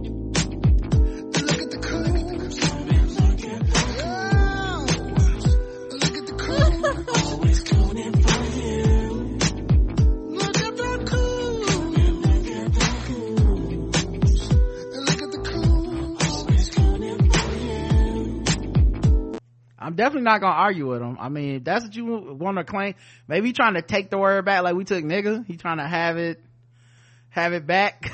Apparently so. he like, I'ma own want, this. want y'all to know. Mm-hmm. Um, Y'all not gonna so- shame him. Yeah, he said, y'all ain't gonna tell me. I, I don't think he took it far enough. Oh, he, yeah, he could have went further. Yeah, I think he got, you know, I think he could have added more. You know, uh, he could have said a collection of outspoken Negro scholars. You know, uh, that way you can get Diamond and Silk in there. You know, um, there was so many things he could have said. So many things. It's so funny. Ironically, I was playing this game in like July, Duh! uh, July 2nd, uh, late at night with uh, a couple of people I follow on Twitter. Well, but I think it was because, um, I forget who, someone used a acronym that didn't make any sense. Oh, it was, uh, bar, the, the it was that Barstool podcast that named itself nigger. Now it's gonna get extremely real. And then, um, I remember being like, yeah, why didn't they say, you know, collection outspoken Negro scholars?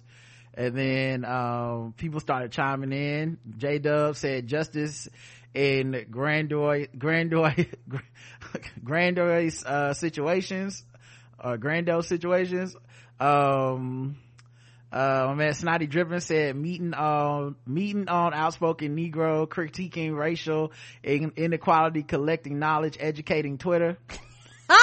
Which, uh, is Moon, which is really Moon kick it. He missed the R in there at the end, but close enough. Um, and then I said prominent organized resistance, creatives honoring many original Negro crafts involving yearly scholarships, which is, uh, Porch Monkeys. Uh, Snidey said, join intellectual gentlemen going against blatant, uh, obdurate opposition. Jigaboo. uh, I didn't realize how many people participate in this thread because I have my mentions all, you know, basically blocked off, but everybody was getting in on some of this. Oh my God. Someone said sports podcasters over overt kleptocracies in podcasts is spook. Developing all racial kinstrip, kinships interested in evolving situation solutions. Uh, Lower East Scribe, he said that's, uh, darkies. Oh no. Yeah, we had, we had quite a time. Apparently so. So that was a good night. I don't even remember. I didn't even say all of mine. I had more in that thread. they were so, they were so ridiculous, man. Oh my God. Oh, so I love being black. But anyway, zero to 100 for Terry Crews. Uh, uh, 25, I guess. I mean, 25. Okay. uh, it is what it is. I'm not fucked with it. hmm It's very low for him. It's really not much. He, he didn't, that's really, yeah, you're right. 25. It's not much to say. Mm-mm. And, it- and, it- it ain't worth me getting my dandruff up. Speaking of coons, Coon Cheese to be retired after 21 year fight to change his name. Who, a wrestler fight, like, Mm-mm. It's a type of cheese. oh, so it's a real cheese. Coon cheese. Yes. It will be stripped from the Australian supermarket shelves after prominent indigenous activists won a decades long campaign to rename the controversial brand. Boy, we are getting everything in 2020 just as the world ends. I didn't even know coon cheese existed. If this is a movie, Morgan Freeman will become the next president and the asteroid will hit because Ooh, I can't imagine. Ooh, you want some coon cheese quesadillas? this is Australia, so like, do they, what are they doing calling people coons? It's Australia. Like I know where coon comes from in America. Like, have we exported our racism all the way down under? Of course, when the ma- wouldn't surprise me if an American made it up. Get your own ra- racism. Don't y'all got all kinds of animals to be calling them? And they, they may have just named it after a, a, Why y'all a- not- a, a wild raccoon, and we What- like, Well, we, that's where coon comes from in, in, in America is from raccoon. But I'm saying, why the fuck is Australia saying coon? Shouldn't they be like fucking marsupials or something, like kangaroos or some shit? Oh, I saw two roos come in here today, mate. Like, why the fuck are y'all talking? Why, why y'all stealing our shit? Get your own. Good grief. ah, you want some of this coon cheese, coon? I swear, racism is the only culture white people have ever exported from anywhere. Just Let me give me some of them coon tacos. Get some coon cheese on these tires. What are they commercials like? I have no idea. Right? It's like coming to the party, it's like For some of the, somebody break out the cheese. somebody break out that. White people eating cheese.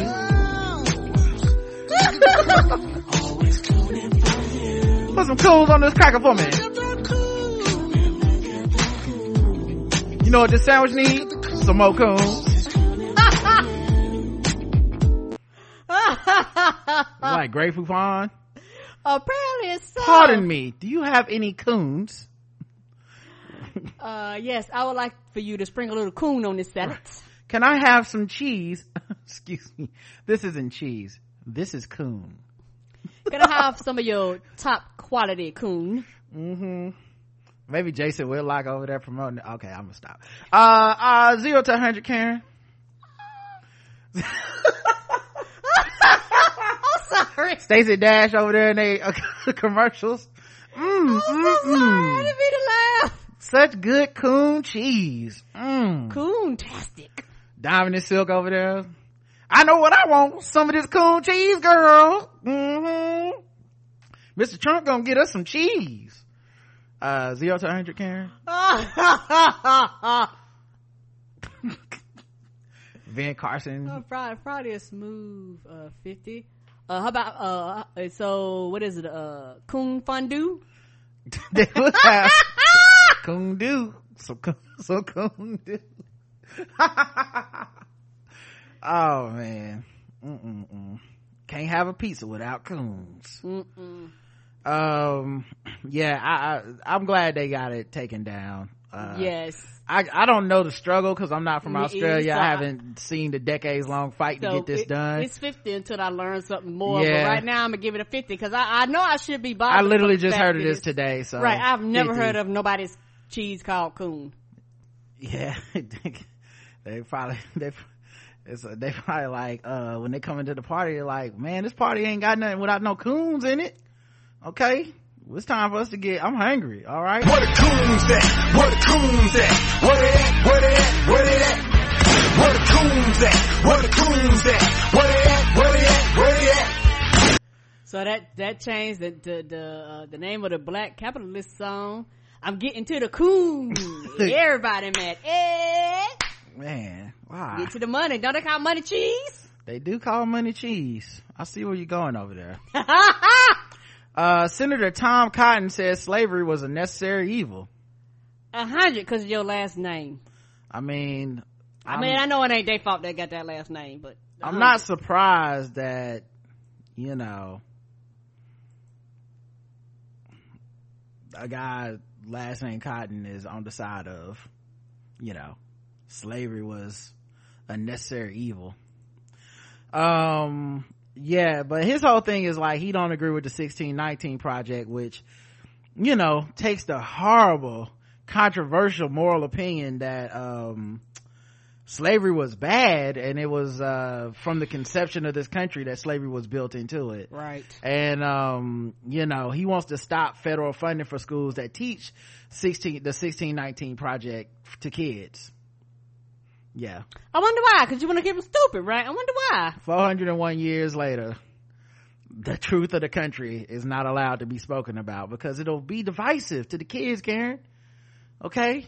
You know how many of these kids walk around now thinking it's all good? They don't know that racism exists.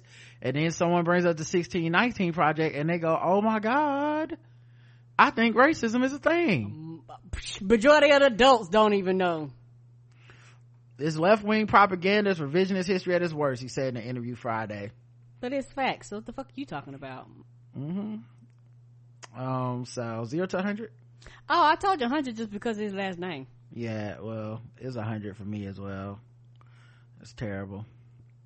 Um all right let's see. Uh uh target and mtv blocked ads from the news mentioning george floyd at, at protest um basically just you know actually i kind of talked about this yesterday when i talked about uh, i think it was ebony going under. Basically like these companies Yeah, they don't um, want to be tied with it. don't want their ads on articles about racial injustice and shit.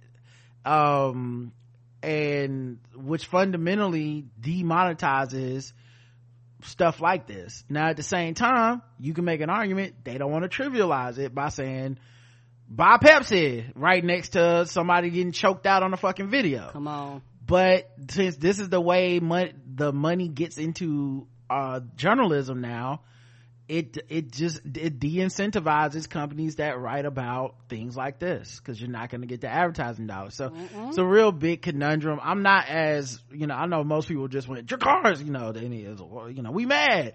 But for me i kind of was like i don't even know it would depend on the reasoning if that thing is it seems kind of trivial to sell fucking mcdonald's when breonna taylor is the subject of an article i kind of understand that point now if they just said we don't want to do it because fuck these articles then i don't then obviously that's just fucked up Yeah, and and and and, and it's it's like a catch twenty two.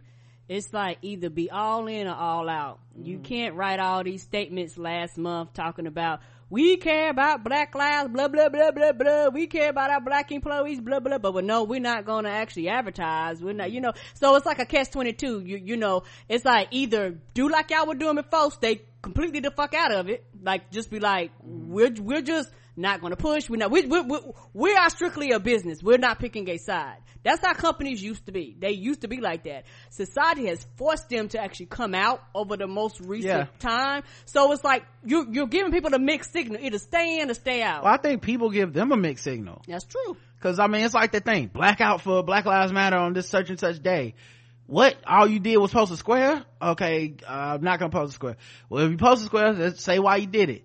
Don't use the hashtag Black Lives Matter, cause it like, like, and it comes a, like a thing where the company goes, oh, oh, oh, oh I just don't post nothing. Oh, if you don't post nothing, that's even worse. You don't care. Right. So I do wonder, I would need to know the internal reason. Obviously we can't know this from this, you know, they ain't gonna tell us, but I would need to know the internal reasoning for why they wouldn't want their ads in those articles. Cause I could understand, like I said, there's a way I could understand it. Right. Because It's like some- somebody some- dies, right. and you know you're watching the video of somebody being bludgeoned or choked to death. Coca Cola.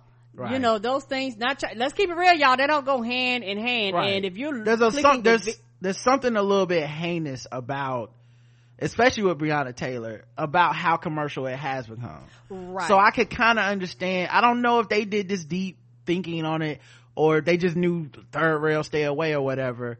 Cause it's, cause the other thing is not like advertising so fucking stupid, but it's not, not I shouldn't say stupid. It's people are so wired weirdly about advertising and subliminal signals Mm-hmm. there might just be things where they're like if you have an article that is very like somber and sad and whatever and then you put this ad in it it doesn't make people think i'm gonna go get some mcdonald's and they, they probably done statistics which show you might actually get less clicks. That's what I'm saying. Because if I'm coming for this, odds are I want to see this, and I'm not trying funny. I'm not paying attention to your flashy shit or your 30 second commercial around. well even like yeah i just the odds of someone thinking taco bell and george floyd uh, to me feels low Yes. or if they did associate it it would feel kind of like cheap on the like fucked up on the ad part like you really you trying to monetize this too like i capitalism's so weird man i don't know how to I, you know i don't know how to feel about it Yes, i'll it leave is. it there i'll say Yeah, and people have these raw feelings and raw emotions, and they already feel a certain way about certain things anyway. So regardless of if it's a commercial there or not, they're still gonna. A lot of those people are still gonna feel the same way regardless. yeah i'll say 50 man i definitely feel something but i don't even know how to describe it because yeah it, it all seems kind of weirdly bullshit to be honest that like whether the fuck the target ad is in there or not it feels like bullshit and you know maybe if they made it you know maybe I don't know. Maybe I'm asking for too much or thinking about it too much, but maybe if they had like an ad specifically for those situations where it's just like Yes. Target saying Black Lives Matter in the ad or something, but then I know people would be fucking cynical about that. They wouldn't want, they wouldn't want people. What about the all lives matter? Well, not that. No, no. This is a black podcast. We don't talk about them. I'm talking about black people, people I actually care about. I can see black people being turned off by the commercialization of something like that Yeah, too. because so, like I said, it's it's the catch twenty two. So they Yeah. and so then you can't turn around and be mad when they go, well, we don't want to do a commercial anytime this happens because if we do, it's a problem. If we don't, it's a problem. So we rather Mm. not do it. and when does it end? Correct. Because it's not going to end. And when is it appropriate and when it's not appropriate? That's Right. subjective. right? Because like I know me, I have complicated feelings about the arrest the killers of Breonna Taylor shit going around. Mm-hmm. You know, Because I just- don't think it's a joke, and, I, and, and Yeah, it, and some people- meme to me. have turned it yeah and i don't like it but at the same time i don't know. I mean i, I do want people to be aware. I I, I, want to give people the freedom to feel how they feel but it's a huge turn off to me when i see someone post one of these jokey ass like you know turn the next page to see my ass and you clip it and it's just like arrest Taser kill Brown. Like like uh meek mill's girlfriend baby mama that he broke up with he put it on on uh twitter that they weren't seeing each other anymore and then uh she posted oh y'all the internet's talking about my relationship y'all want to know how i feel and then you click the next picture in the instagram and it's like arrest the killers uh Breonna Taylor it's just like i i i guess like i don't want to assume you're a bad person but Okay.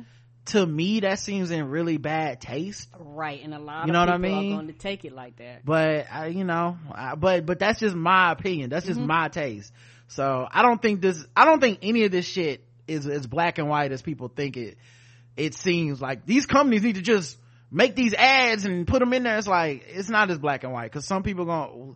we're not a monolith and there's gonna be some black people pissed at that. Like that what the fuck is this shit target? You know?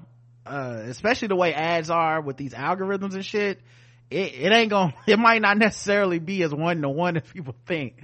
Like if you fuck around Catch a good some- algorithm, you be seeing all types of shit flashing before somebody's death. right. Like it had a wrong fucking ad and shit. Like knee pads? What the fuck is this? Like right, arm brace. yeah i don't know. Anyway all that to say i don't know. So 50 um care did you say your number yeah, I give it about a fifty-two. all right um let's do one more white woman who allegedly tossed a molotov cocktail at the new york police department blames black people For her tossing it, amidst the police were they in the way? I don't understand. well i have more stuff i'm gonna read but Okay. go ahead go off No, no, no i will wait i will wait. No, I. you can continue reading. I just have a lot of questions, but you probably answer them when you read. you can go ahead and ask them all i'm, No. I'm fine No, because you I'm might chilling. not know. No, go ahead. Uh, amidst the police protests in tribute to George Floyd in Florida, the white, we've only been doing the show 10 years, y'all. Doing- the white woman, Like I don't know he gonna read the article. the white woman who said to be responsible, I still ask, like, what? The, the white woman Me and Justin. who was said to be responsible for tossing a Molotov cocktail at the New York Police Department car is blaming black people. Samantha Shader, shade indeed, is uh, And they show gonna shade her. they are, is allegedly, is alleged of traveling all the way from Catskill, New York to Brooklyn and throwing a deadly incendiary concoction similar to a grenade at officers in what was supposed to be a nonviolent protest. We talked about this. I well, it must have been a month or two ago, and uh, I think you guys know what this means. Okay, it's time for y'all to get this work. Um, because I saw the naysayers. I told you. What did I tell you? Didn't I tell you? Cause I told you. Mm-hmm. And when did I tell you? A long time, Time ago. ago. And what did I say will happen when I told you? Exactly what just happened. And y'all tried to act like I was Terry Crews. Okay.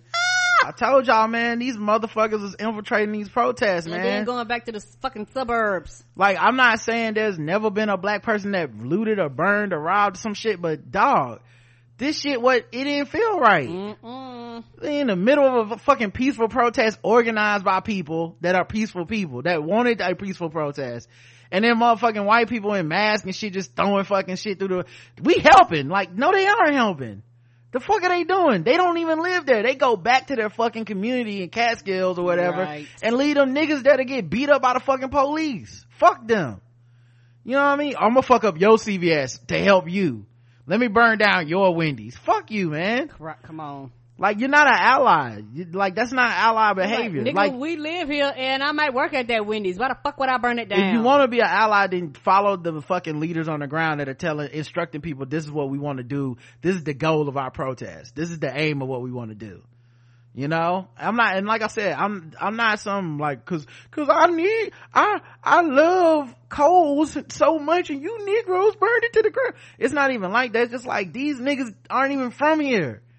Fuck are you doing? Sit your white ass down and then gonna blame us at the end of the shit. So you get caught, you can't even stand up in your thing of, Right. yes, I did it, fuck the police, all cops bad, but nah. You ain't bad about it. You threw the Molotov and went, oh, who are the niggas that did this? I- oh my goodness. Didn't y'all see that black powder pass my face? Uh, what is happening with these blacks? I, I don't know what, who, did you ah. see who threw that? Ah, I do the clown. Ah, hey, hey, hey. Time for me to throw, time for me to throw a Molotov cocktail at the police. Fuck the cops. Like, get the fuck out of here. All of those cops are bad, baby. Nah, that bullshit, man. That, fuck them, dog. That's, that's so despicable to me. Um, yeah, she's 27 years old. Her defense for throwing the shot, the we- weapon is that three black people made her do it. Who are these imaginary three black people you just made up? I was approached on the street and given the bottle by a black male who was in the group with one other black male and a black woman. Cause you know how we do. Hey, I made some Molotov cocktails Random white woman. as party favors. Uh, Whitey, if you really care about Black Lives Matter, you'll try to kill them cops with it. Well, I guess I have to. This'll be my reparations. Don't believe you, ma'am. bombs away. Uh, Shader gave a vivid description of three black people who allegedly gave her a weapon. A thicker guy. Hey, hey, hey, it was me. I mean, come on. She describing the crew. A tall, skinny guy. A skinny He- guy with dreads Yes! of different colors. Was wearing a toboggan over most of his face, so he had some big ass lips. Come on. And a smaller man with a hat, a smaller man with a hat. D- d- uh. She wanted two people away from the whole crew. Ain't about five or six of them. Hey, you gonna throw this? you gonna throw this Molotov You know cocktail? what? You know what? We trying to frame them, but they really might have been there. Throw this cocktail, bitch. Yeah, you better throw it. Throw that shit, baby. And a woman was thin with poofy hair and a ponytail. I don't remember no Not- women on Fat Albert. Poofy, t- not poofy hair. I don't think there was there any women in the Fat Albert crew. I feel like it. I feel like there wasn't. So I don't She know. even that know how to say fro, just poofy hair. I, I had just poofs. Man, get the fuck out of that's here. That's a great description, poofy hair. the blacks. They had three black people. One was thicker. One had uh, dreads, maybe dreads, and was wearing a hat. Uh, then a black woman had a uh, a afro, and and then like you know and some it puffs. out. Mm-hmm. It was really like she had a frizzy. Pick, she had a pick in her hair with a power fist. Right. She like she Keyser Söze.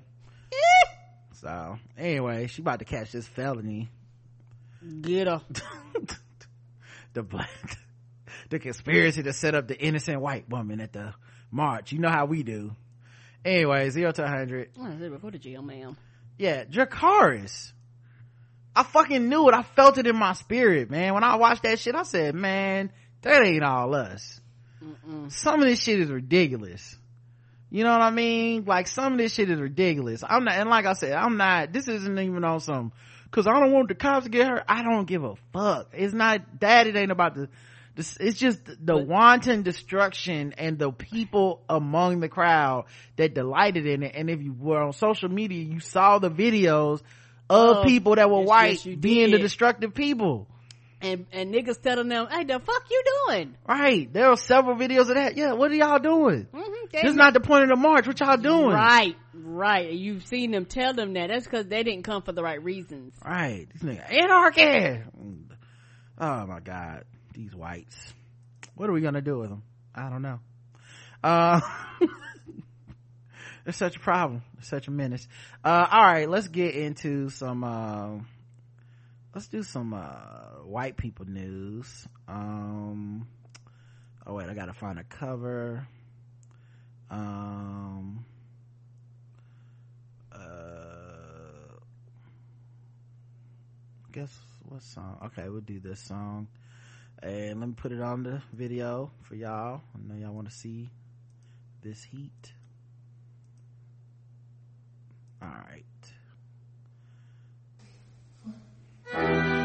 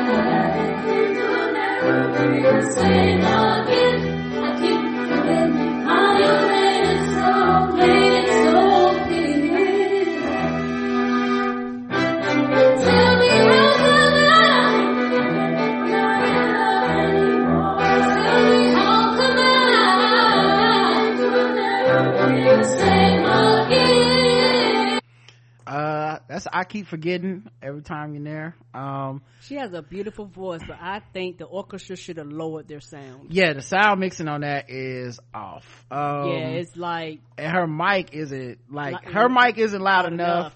and Yes. theirs isn't but even with and they, they also try to do something different and make it like acoustic but with orchestra and all this stuff Mm-hmm. that's cool and all that shit but uh it ain't fucking with that original michael mcdonald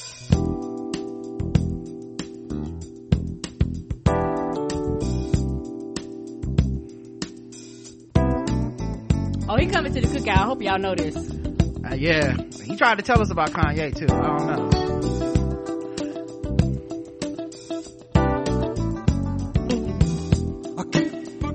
We're not in love anymore. I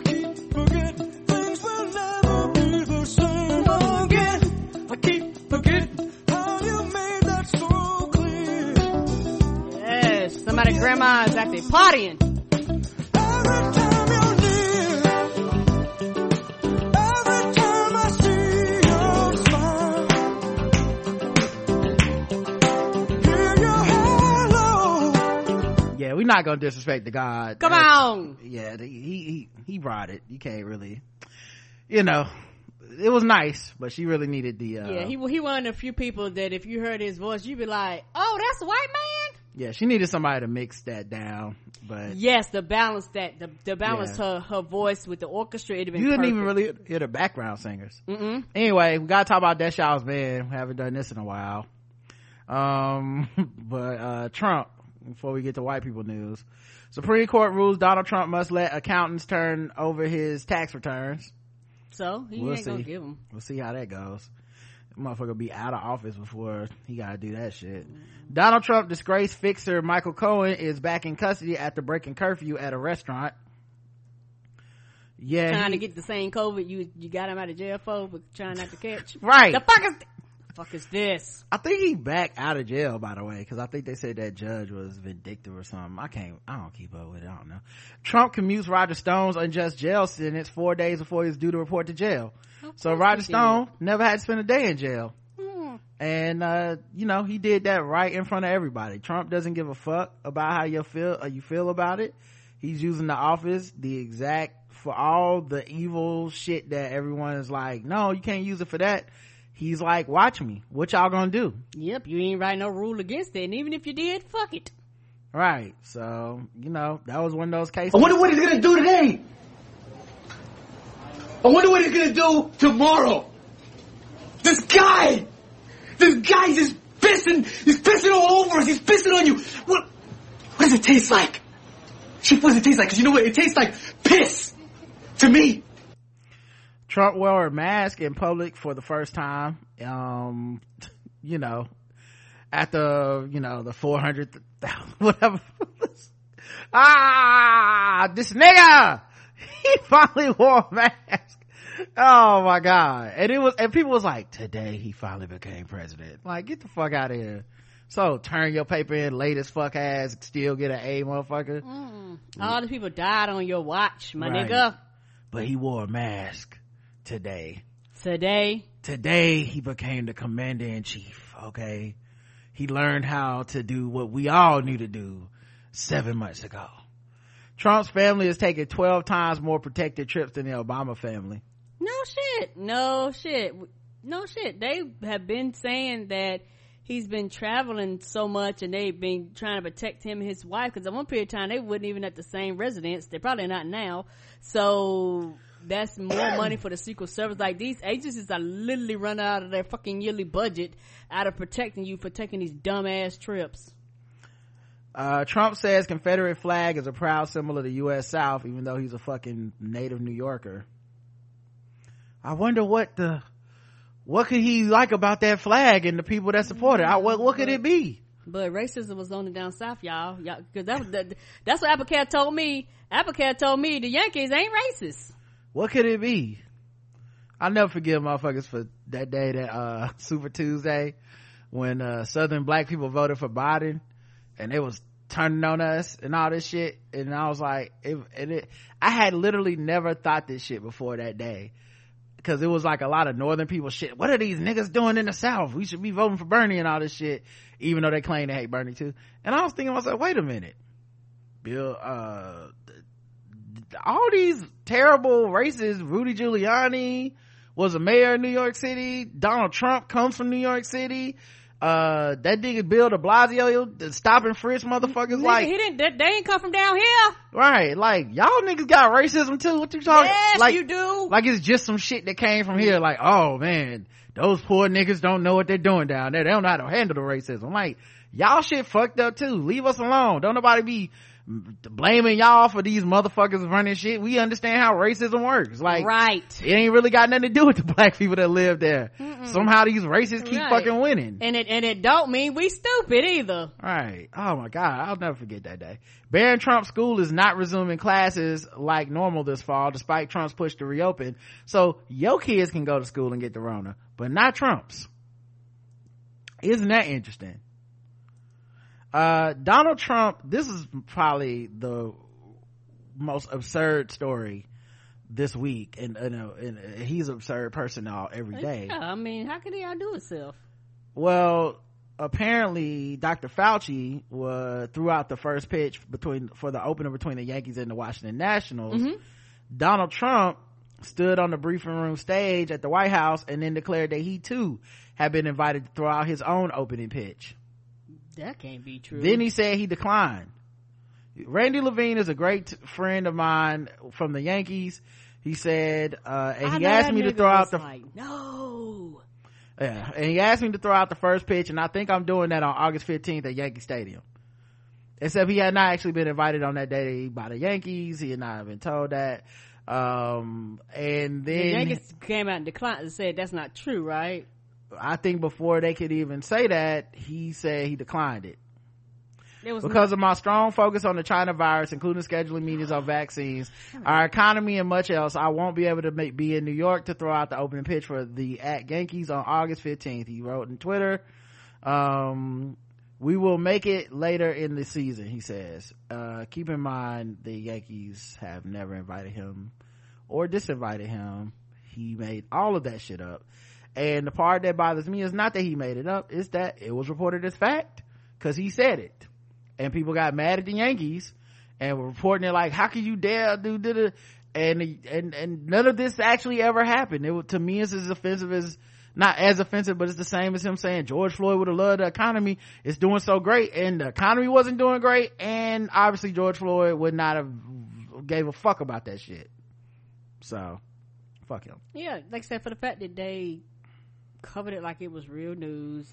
And the thing is, these are professional organizations. If he was coming, they would have known this in advance and we would have known it, you know, mm-hmm. prior to this. But you're literally making shit up. And I think that's because he was jealous that Fauci actually was. got invited. Mm-hmm. Ain't nobody invite him to shit, you know, cause Right. a lot of teams across the sport stopped going to the president thing afterwards. NBA, like, niggas, we, we, we not going, you know. People are like, we're not going up there to see you. And I think he's used to people tolerating him, but they tolerated you when you had no goddamn power. You got too much power now for people just to tolerate you anymore. Well, he's used the power in a fucked up way. It's not that he got too much power. They love power. If anything, it's because he has too little power now. He's used it so fucked up. These people are abandoning a sinking ship. Um, the thing for me that I think is, uh, speaks volumes to, is that he is so, I view Trump through the lens of the anti-Obama backlash. Um, from black and white people alike, from just a lot of people that don't subconsciously, they haven't even processed their feelings about it. Obama was so great that we, like the most woke people try to tamp it down and be like, he wasn't that great. They've been on this shit for eight years. Fuck them. have. They don't know what they're talking about. Secondly, there's been white people that are like, he's not that great because he's black and I don't want a black person. So they went and got the opposite of Obama. So, what I mean with Trump, Obama was so rigorously, compulsively geared to transparency and trying to tell the truth. In many cases, when it did not benefit him. Nope. If you think about the biggest hits on his career, it's, it's transparency. It's because he opened up about stuff they weren't talking about. Right. It's, hey, this is how many people, this is how much drones are being used overseas. He reports those numbers. Not, we didn't find that out. He voluntarily was like, y'all, the American people deserve to know what's happening. Um, the, uh, the same thing for, um, police malfeasance, like Ferguson report, that's him. Uh, same thing for de- deportations at the border. That's him saying, we didn't have to tell, we never were telling people, Pe- the American people deserve to know what their country is doing. And then people go, oh, this, these the fucking worst. Okay, Trump is worse in every aspect. There is less transparency. Come on. And people can't fucking help themselves. They still shit on Obama and, and, and skip over Trump. Like, Yeah. Oh, and, and the thing is, Obama was so dedicated to the truth to a fault, took the hit for it. This man is so the opposite of Obama. He's dedicated to the lie to a fault. To a fault. Like he would lie about something you don't even need to lie about. You don't got to lie. You didn't even have to say that. Nobody would have cared. Yeah. But because you, you're so petty that, that in his mind, he was like, oh, he got invited. I got invited. Wait a minute. No, I didn't. We know you didn't get invited. We Right. know you did not get no professional baseball team in their right mind, even if these people supported you because you're so toxic right now, would invite you. Even if they funded you, they would not invite you to, to their stadium. And the people who will believe him are the people that have to believe him because they've sunk so far into his white supremacy with him. Correct. Um, his new favorite COVID doctor believes in alien DNA, demon sperm, and hydroxychloroquine. And she's a black woman. So at least you gotta support, you know, the, the diversity. Mm-mm, mm-mm. Listen, but I believe black women, okay? Mm-mm. No, Trust black women is what I say. Nope. Okay? Um, black, that's what they, I'm just saying, that's what I've been told on the internet, Karen. I don't care what them Negroes told you. Wow. Nope. Oh, okay. All right. Um, I guess Karen doesn't believe in trusting black women. I guess I'm the only one on the show that supports the sisters on here. Mm-mm-mm. Nope. If I didn't trust peanut butter and jelly, I don't trust her. Demon sperm. Okay. How do you get that? I don't know. Demons told me to do it. Who told you to do it? The demons.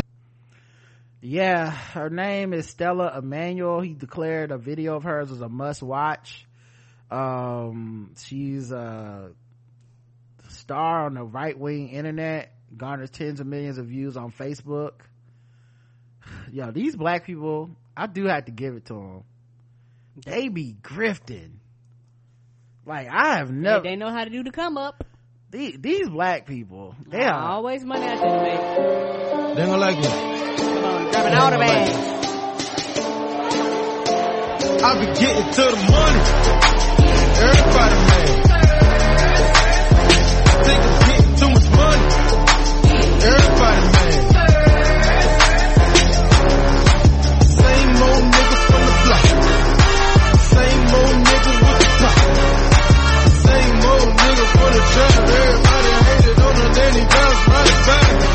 They the real. Say what you want to say. I am counting them commas. They the real black capitalists. Counting them commas and them dollars. I think Coon stands for Laughing if you want to, you broke ass niggas.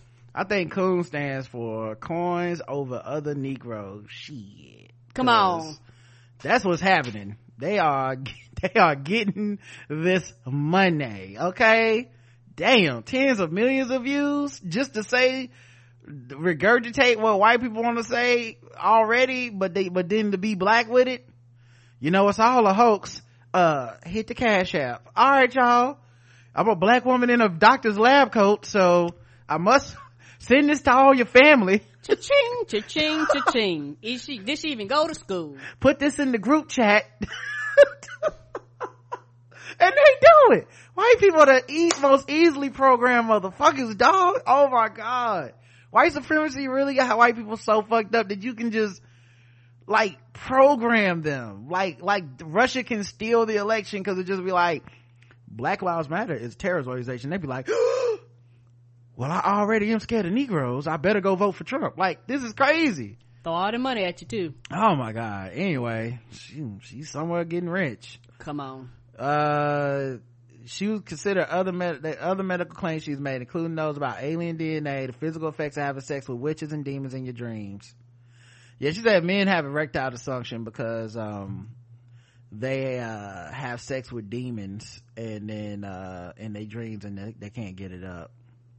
And also gyne- gynecological problems like cyst and endometriosis are the fact, are caused because people have sex with the, uh, demons. Not your diets. Not. Karen, Karen, Nah. I'm telling you what she said. You're not a doctor.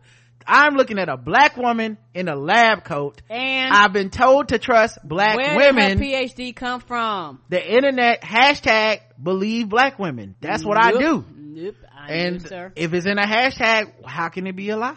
No, sir. I no. I, So- I don't care. I believe her. I don't. And the second it don't benefit her, she gonna leave that office. Karen, I don't think a woman that looks like the mama from Good Times will tell me a lie. I I'm do. sorry. I do to your face.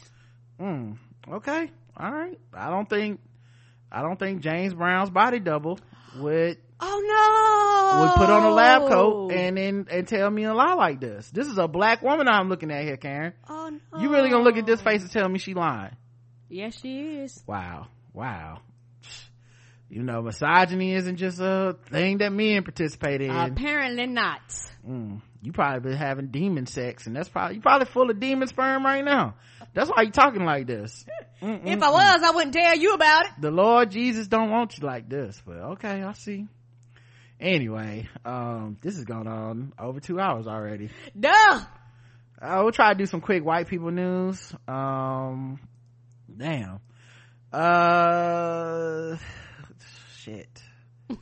you okay over there? white people do um taylor swift's surprise eighth album folklore has sold 1.3 million copies in 24 hours Come on, Tay Tay. Mm, the queen is back, okay? And by queen, I mean Q-W-E-E-N, queen. She is back, okay? I knew she was on some new shit when she started the first album cussing. I mean, the first song was cussing. Okay, she was let like- me put that up on my title. She was like, I'm on some new shit. I mean, nah, it's still somber Abercrombie and Fitch hits. Like, it, you know, it's, it's not, it's not, it's, it ain't no 1989, but, um, I did give her some streams though, so I guess I'm part of the 1.3 million. You know, so she out here supporting these black lives in the LGBTQ community. I said, you know what, sis? You gonna get this play, okay? So I hit that play for her. Um, yeah, uh, it, it had broken the record for, Spotify said it broke the record for first day album streams by a female artist with 80.6 million streams. I was one of those. Blood out your boy, put on for your girl. You know how we do Tay Tay. Go on and get your coins. Okay. We love to see it. Meanwhile, Apple Music said it delivered the most streamed pop album on Apple Music in 24 hours with 35.47 million streams. And this is a surprise album. She had posted on her uh, Instagram and Twitter just a picture of her being like, uh, just not doing nothing or something like that. I forget the exact, the caption was basically like, you know, I ain't up to nothing. And that was eight days before she dropped this bombshell on America. Okay. They wasn't ready. Mm-mm. Uh, Selena had captioned a screenshot of herself listening to the album that said, uh, the lead single Cardigan and said, she's done it again at Taylor Swift. Yeah, the day she posted that picture on Instagram of her just sitting in the house was the day she recorded Cardigan. Okay, we stand a legend. Okay, Come on, a queen. we stand a queen that just sat around minding her mayonnaise and putting out these hits. Um, it could become the biggest debut of 2020 thus far. Oh, you know, thinking about it too, everyone in the house. Yep. So they, you got a captive audience almost. Yeah. Mm.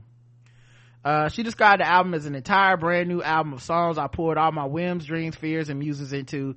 Before this year, I probably would have overthought when to release the mu- the music as the perfect time, but times we're living in keep reminding me that nothing is guaranteed. No, it's not. My gut is telling me that if you make something you love, you should just put it out into the world. That's the side of uncertainty I can get on board with.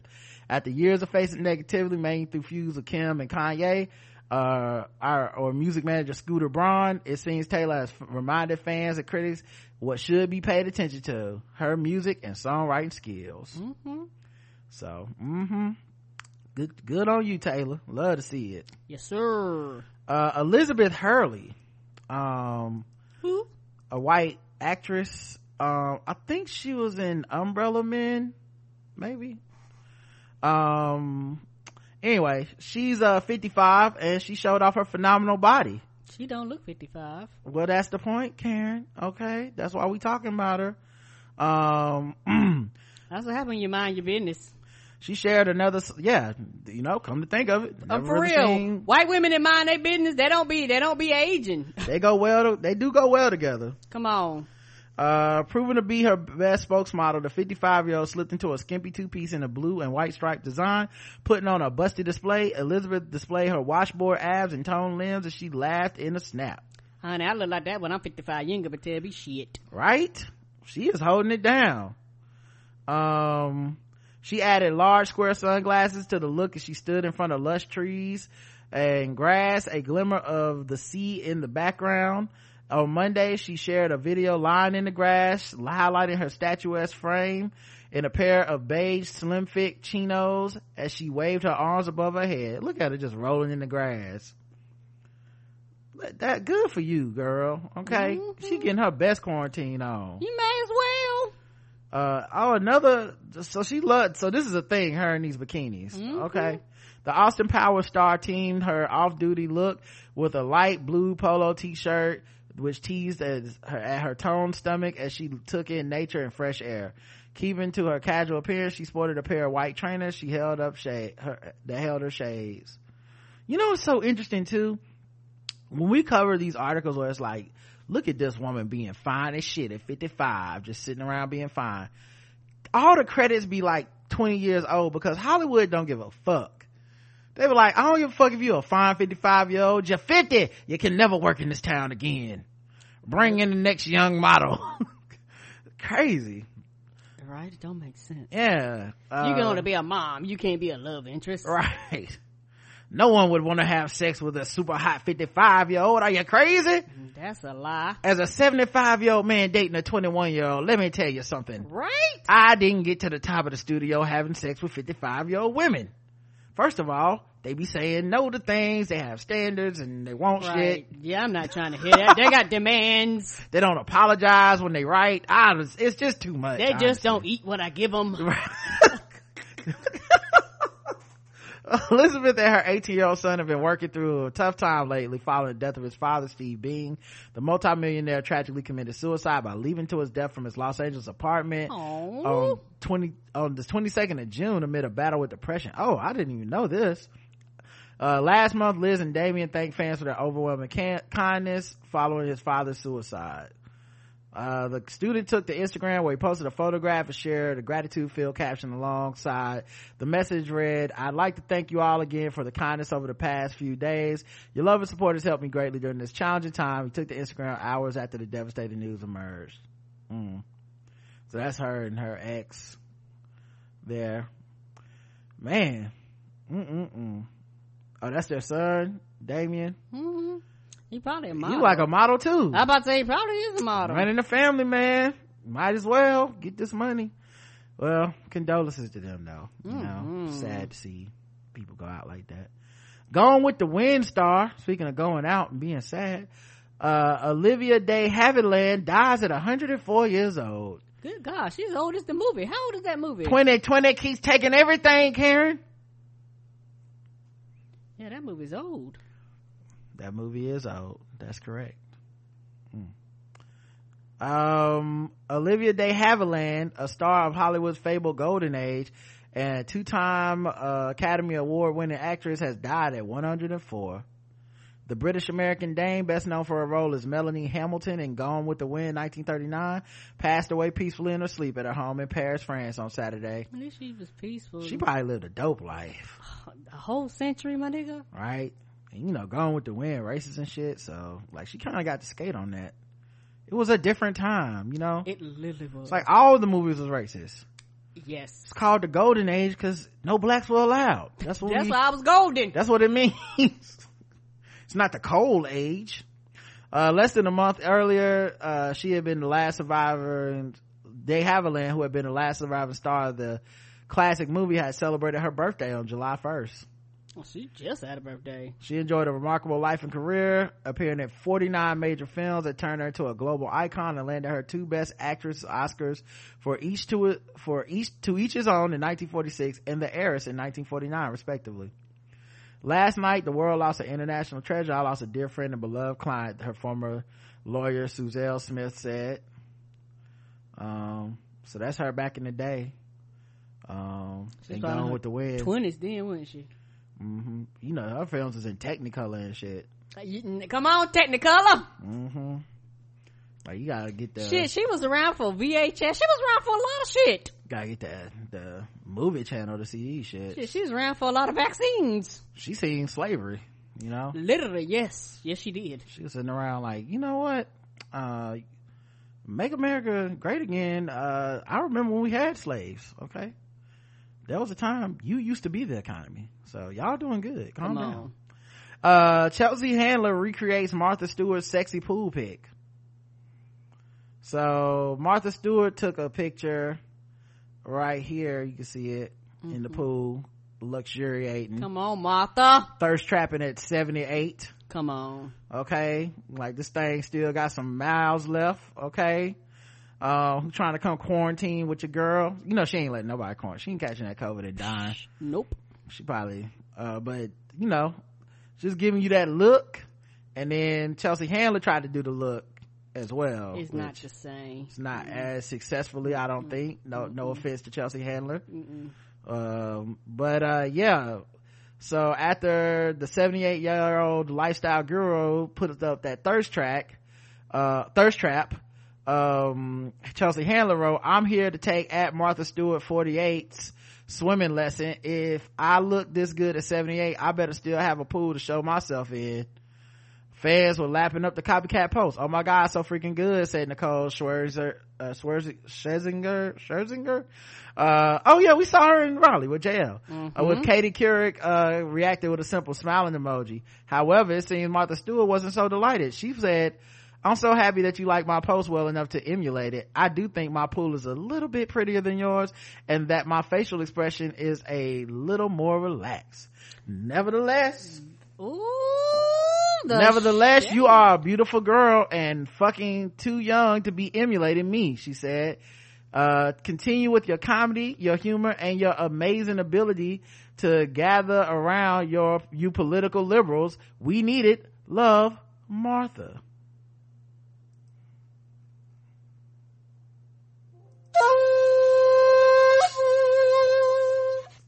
I mean, You always, you always do that backwards. That kills me. look, I'm left-handed. Uh, it's a little shady. Little shady, Martha. Um, and I don't think Chelsea, that's what, she ripped her down and the then built her back up. That's the worst kind of shade. That's the, that's, that's the most polite, Yeah. backhanded shade. Yeah, she like tore her to shreds like, first of all, I did it better at 78 and you could never, and look at my pool. you broke bitch. Second of all, g- good with your little comedy and your friends and your liberals. Good with that. I, I hope y'all do some good things together. Okay, little baby, now don't come over here. Y'all go be Stick- great. Yeah, don't come in my pool. Stick to the rivers and streams that you used to. But don't go chasing waterfalls over here, which my pool does have one because I'm rich. Probably does. You, you, you, you could never. Okay. Uh, flipping her last name, selling sunset star Heather Rae is engaged to flipper flops Tarek El Moussa after he made romantic proposal on their anniversary. Oh, the TV show. I was gonna say flip a flop. Yeah, Mm-hmm. that's TV show. It's a romance made in reality TV heaven. Flipper flops Tarek El Moussa, who has proposed to his selling sunset star girlfriend Heather Rae on their one year anniversary. El Moussa, 38, popped the question to realtor Young, 32, on a romantic boat trip to Catalina Island. Cause white people still doing things. Mm-hmm. Rich people like, uh, fuck a mask. What y'all talking about? My mask is that none of you can get within 10 feet. Right. Uh, oh no, I'll just go to my own island. I, sorry, I, I thought you guys understood. I'll hop in my plane. All right, I'll be fine. Uh, as it was initially, initially for their anniversary of one year, his bride to be was said to be completely shocked and taken aback by the proposal. Proposing on the anniversary. Mm. Good move, bad move, Karen. What do you think? Oh, that's a good thing because then you remember it. Mm. You would think that because you never remember ours. I, I She don't. I'm I'm terrible. She said yes. He captioned a photo of the pair on Instagram while adding the humorous hashtag flipping her last name. While Young took her to her social media, one of us is having the best surprise weekend of her life while she posed in a swimsuit on an inflatable unicorn.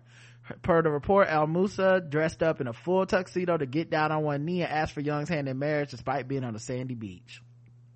The HGTV star said is said to have picked an eight carat emerald cut diamond ring to put on her finger, which he chose because eight is a lucky number, and because obviously he can afford it. Come on. I don't know how many zeros and commas in that, but it probably is. if eight is my lucky number, can I have an eight carat ring when I go down to the jeweler? No. Mm-hmm. Oh, they don't sell those in Kaylee, uh, wherever I can only afford it. Jared's. Uh, You're not gonna get it at Jared's. No. when I go to the mall, try to, to Brownlee, I said Kaylee. When I go to the mall at Brownlee Jewelers, they not, they don't have the eight carats in there for your boy. You may may find it at Zales. That's a that's a might. Listen, I'm, my lucky number is eight. I'm gonna need an eight carat ring, sir, sir, sir. He, he going he going to a personal juror for that. Security. Can we? We got. We You have you, don't, you obvious. you don't belong here. we have an obvious thief. Yeah, Uh, no. walking- Bugs Bunny does not does not here. Uh, we we talking about real characters. He's Get fitting. out of here. He's fitting the description. Young was expected to have an anniversary celebration on Catalina, which is near Los Angeles and, and the Southern California coast. But she was surprised to walk down a flower lined path to find her love under two palm trees that had grown together as if they were kissing. She knew, right? She probably knew. What are this camera crew doing here? oh my god! A very special episode of Flip or Flop. she turned to the camera. We'll be I'm right all- back. Dressed up at the beach with you Will I accept? We'll be right back after these messages. to let you know. Oh no! The, oh my God! The paparazzi was here. Oh, they flew on. Who would have known? Who knew that they flew on? The photographer, the camera crew flew on a plane with us. Oh my God! The couple celebrated their proposal with a romantic dinner in their own cabana with a flower top table and a pink neon sign reading "The Future Mrs. El Moussa." The surprise anniversary trip began on Wednesday, where El Moussa picked up Young on his boat, and the two shared a four-course meal on uh, board while sipping on cocktails and enjoying the sunset. You know you got the life. I don't roll up in the car. I roll up on the boat. You know they didn't make that. Like someone made the four-course meal. Oh yes, Yeah, you know staff made the four course meal. We started off our one year at a celebration with a candlelit dinner on the boat and the most incredible private chef. Did I call it? From at Bon Appetit Agency. Tarek wrote on, uh, Instagram. They do look super happy. Mm-hmm. You know? I mean, but if you this rich, I mean, this is a time where you should be looking happy. Uh, they had a serious case of giggles in a triumphant video. He posted it to his Instagram stories on Sunday afternoon. He wore a black RVCA tank top while she wore a white leopard print top. All right, guys, we did it. We're engaged. They both gush. We did it last night here in Catalina Island and it was like the most beautiful thing. He continued. Did you have fun last night? He asked his fiance before they went in uh, for a quick peck. He joked that some of his fans saw the engagement coming and called it a nightmare trying to keep everything secret from Young. We're just in love and having fun. El Moussa finished the video before giving her another kiss. Well, good for y'all, man. It is so good to see, even in a pandemic, these whites are just killing it out here. Living their best lives. You know, like, oh, you can't hold these white people down, man. I tell you, Mm-mm. it's the best, really. A U.S. lottery jackpot was shared after a 1992 handshake. What? That's right. 30 years ago, Joe Feeney and Tom Cook made a pact in 1992, sealed with a handshake that if one of them won the U.S. Powerball lottery, they would share it. Joe said he was stunned when his friend called to say they were sharing $22 million worth of jackpot. Mm. He called me and I said, are you jerking my bobber? The keen fisherman Not the said. The two men live in the Menominee area of the U.S. state of Wisconsin. The congr- congratulations to Tom, Joe, and their families. Wisconsin Lottery Director Cindy Polzin said in a statement, "Power of friendship and a handshake was paid off. I'm thrilled for them. Their lucky day has arrived." Oh my God, that's you know what? That's, That's a friend. That's a friend. That's Mhm. I love when good things like this happen to these white people. You just, you know, it lets you know the world is still rotating. You come on. It's gonna be okay. There's still hope out there. You know, the man didn't even expect the money. No, he didn't. Didn't he know he had the right to it? He's like, uh, you know why? Cause he was like, I wouldn't have did it. You know, so good for, good for them. Mm. Uh, one more white. This is so refreshing. I love this news. Don't you feel better? I feel better. Mm, this is a good, this is a good episode. Just off the strength of these white folks. Last one. Hugh Hefner's widow, Crystal Hefner, spotted kissing new man in Mexico. you think she didn't when she did? I respect, a player that knows how to play the game okay give her her things because this is what you do she didn't suck that man's old jiggly balls For nothing. for nothing mm-mm mm-mm she swooped in and said listen i have done my time Come on. okay i have gone down on his uh just wrinkly gravy train and now it's time for me To me reap the benefits. to re- yes it is time to reap what i sowed when i was jerking this old man off Come on. when i was letting him hump on top of me like that dude that died in color purple this this is the day i dreamed of Yeah, but one good thing, he didn't last long, so it ain't like she had to put a whole lot of effort, but just for the Who, Hugh Hefner? Yeah. I don't know nothing about sex with an 80 year old man. Did it last long or do you last longer? I don't know. Oh, well, Maybe it yeah, take the- forever. The technology, yeah, they got She might be down there on her iPad for all I know. It don't matter. Yeah. I didn't have to suffer. She went through that so that y'all won't have to go through that. Ain't And that what did she get at the end? Some of that money. And now she dating a nice young man with washboard abs. They ain't gonna like it. They ain't gonna like it. I be getting to the money. Everybody mad. Think I'm getting too much money. Everybody mad.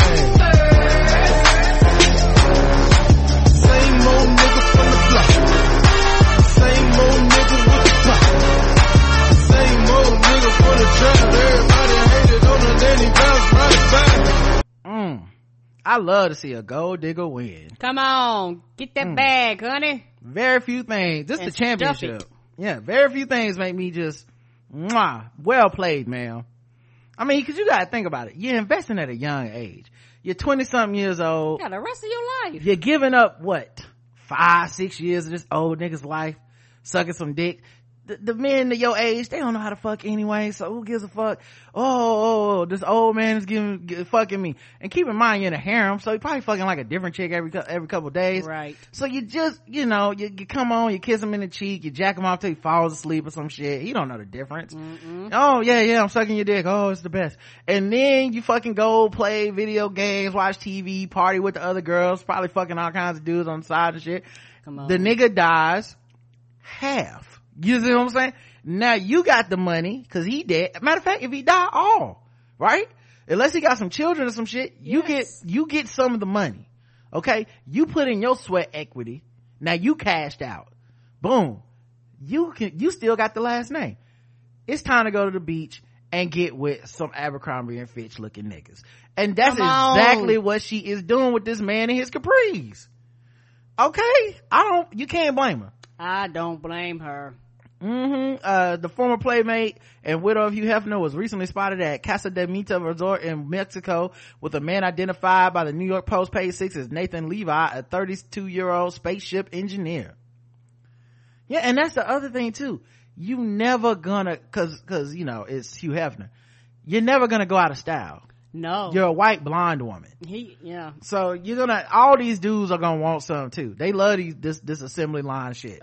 The basic model, yes. You got your pick for other litter for the rest of your life and you don't need any of them. Right. And you got that name, which you're gonna be forever paid for just off of that name. Mm-hmm. The romance marks Crystal's first public relationship since Hefner's death almost three years ago. The founder of Playboy magazine blah, blah, blah. He was 91. Woo! Mm-mm-mm. The media trailblazer wed Crystal Nee Harris on uh New York New Year's Eve 2012. Uh, he was previously married to college sweetheart Millie Williams from 1949 to 1959 and model Kimberly Conrad from 1989 to 2010. Oh girl, you played musical dick chairs and you won. Oh. Mm-hmm. They was hoping they could wait him out and they didn't, they didn't quite make it. You made it to the end, my Cause nigga. you know what Kimberly Conrad wasn't ready for after she married this man in 1989 and stayed with him for 21 years? You know what she wasn't ready for? You know what she could never get prepared for? 24 year old Crystal coming through. Right. Like Black Al. You know what this is, Hugh. I will suck those fucking balls. And he was like, Dry. you know what? You know what? Ma'am, you have yourself a deal. Uh yeah she and hefner who had a 60 year d- age difference first got engaged in 2010 though she called it off four days before their planned 2011 a, wed- a wedding in june they later reconciled and set a new date after his divorce from conrad was finalized oh so she got her up out of there oh that's a chess move Yeah. She's like, her or me. You Right. decide. you know she made him wait he was like yeah you know uh, I, I i think we could get married and you know we could be together she was like have you got your divorce from your ex from your other wife I mean, it's not finalized yet. Well, call at me when it's finalized and then you can get some of this pussy. And he was like, you know what? My dick is not my friend at seven, at 90 years old. I'm gonna do it. I'm gonna divorce my motherfucking wife for this young 24 year old prime mm-hmm. playboy vagina. I don't give a damn if it give me a heart attack. I'm on it anyway. Mm-mm. Probably how he died on top of her. Come on. In the years after the wedding, the two retreated from the spotlight, settling to a quiet life at home. And you know it was killing her. It was killing her. 24 years old, the prime in your life, the best you ever gonna look, playboy supermodel. And now you got this old man being like, I just wanted to stay in and watch the Andy Griffith show. And you got to stay there and watch on. fucking Andy Griffith with, and, and shit with this dude and then fucking jack him off every night so he can go to sleep. Y'all there watching in the heat of the night. Right. You gotta watch fucking I Love Lucy reruns and the rest of your 24 year old Y'all, y'all, friends. y'all in there watching the dating game. right. You looking at your friends on the gram and they out here like, oh girl, yeah, we get drunk. Yeah, Oh, you new- watching them? They're going shot, shot, shot, shot, shot, shot. Right. The Lakers just showed up. We in the fucking mall, girl. Woo! That's what we're into. And you sitting at home on the couch curled up with this nigga watching motherfucking reruns of uh, the, the, the fucking Johnny Carson late night show and shit.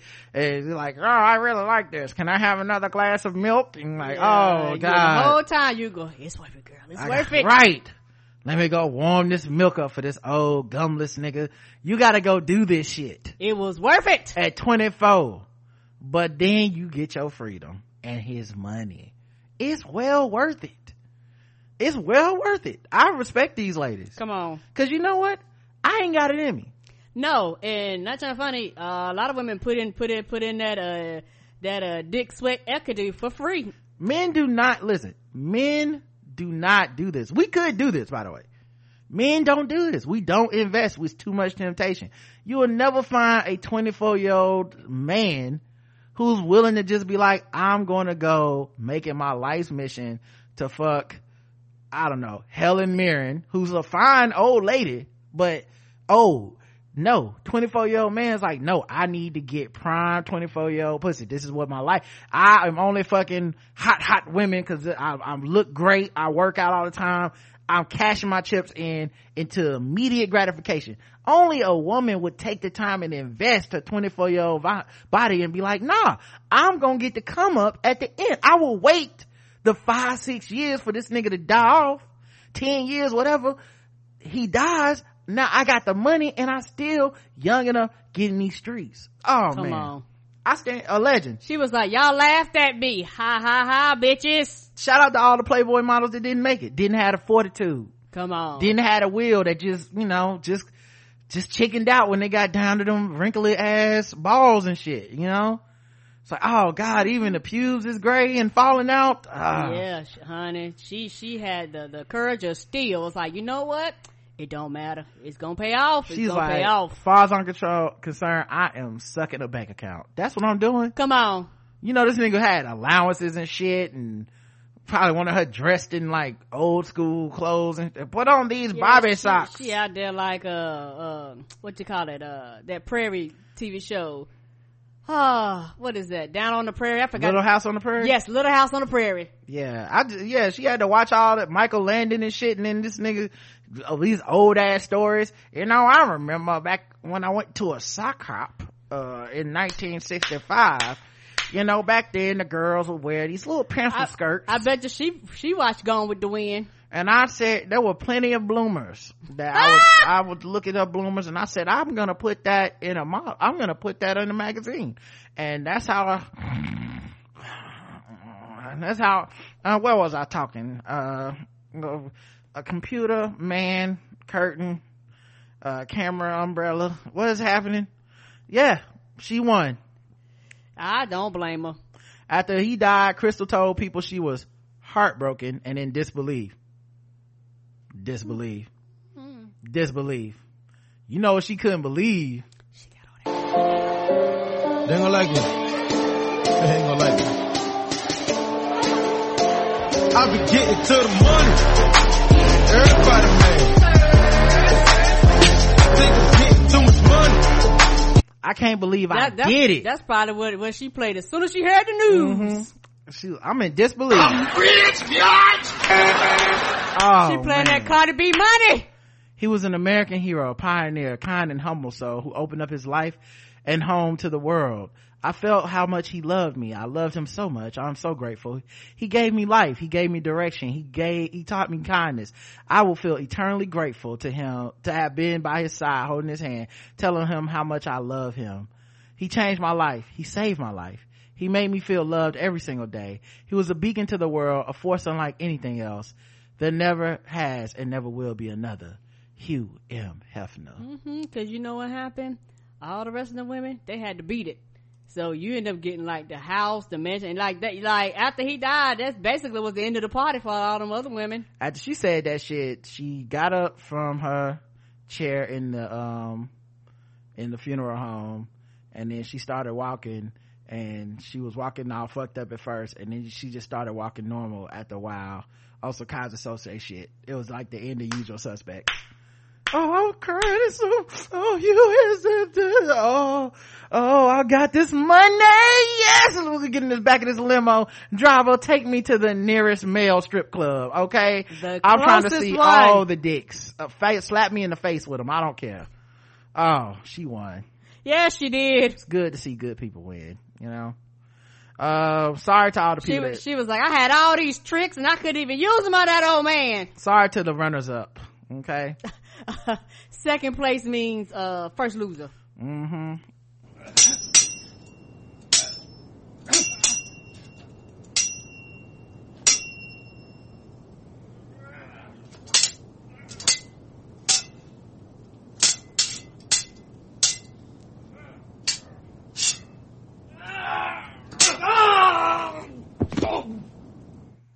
His ex-wives coming to get like they wedding dress and shit. She's like, mm bitch, that's my wedding dress. Nope.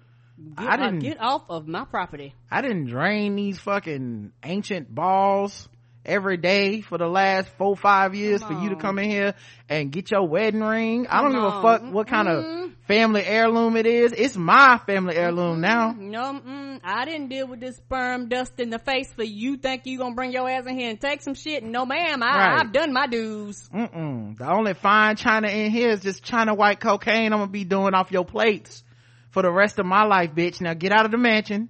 Okay. Beat it. Before I call security. Uh brockway man allegedly enters home armed with a samurai sword. A brockway man is facing felony charges burglary charges for allegedly stealing a samurai sword and entering multiple homes. Dubois dubois dubois based state police filed charges against christopher eugene nolan 32 including burglary three counts of criminal trespass entering structure theft by unlawful taking as opposed to the lawful taking of theft, theft. Right, right. Two counts of disorderly conduct, criminal mischief, and public drunkenness and similar misconduct, and a partridge in a pear tree. Duh. According to the affidavit of probable cause, police were dispatched to call a suspicious person. On July 7th, the caller said the man came out of the woods near a residence. While people resp- while police responded, they were informed the man had entered a residence um, at Clay Point Road without permission.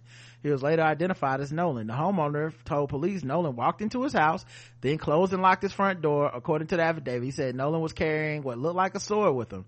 Nolan allegedly walked into the back bedroom of the home, opened the window, pushed out the screen, and jumped from the window. Holy shit. He then fled down the road. Nolan then allegedly entered another home on the same road, again without permission. What is he? Inhuman? What's happening here?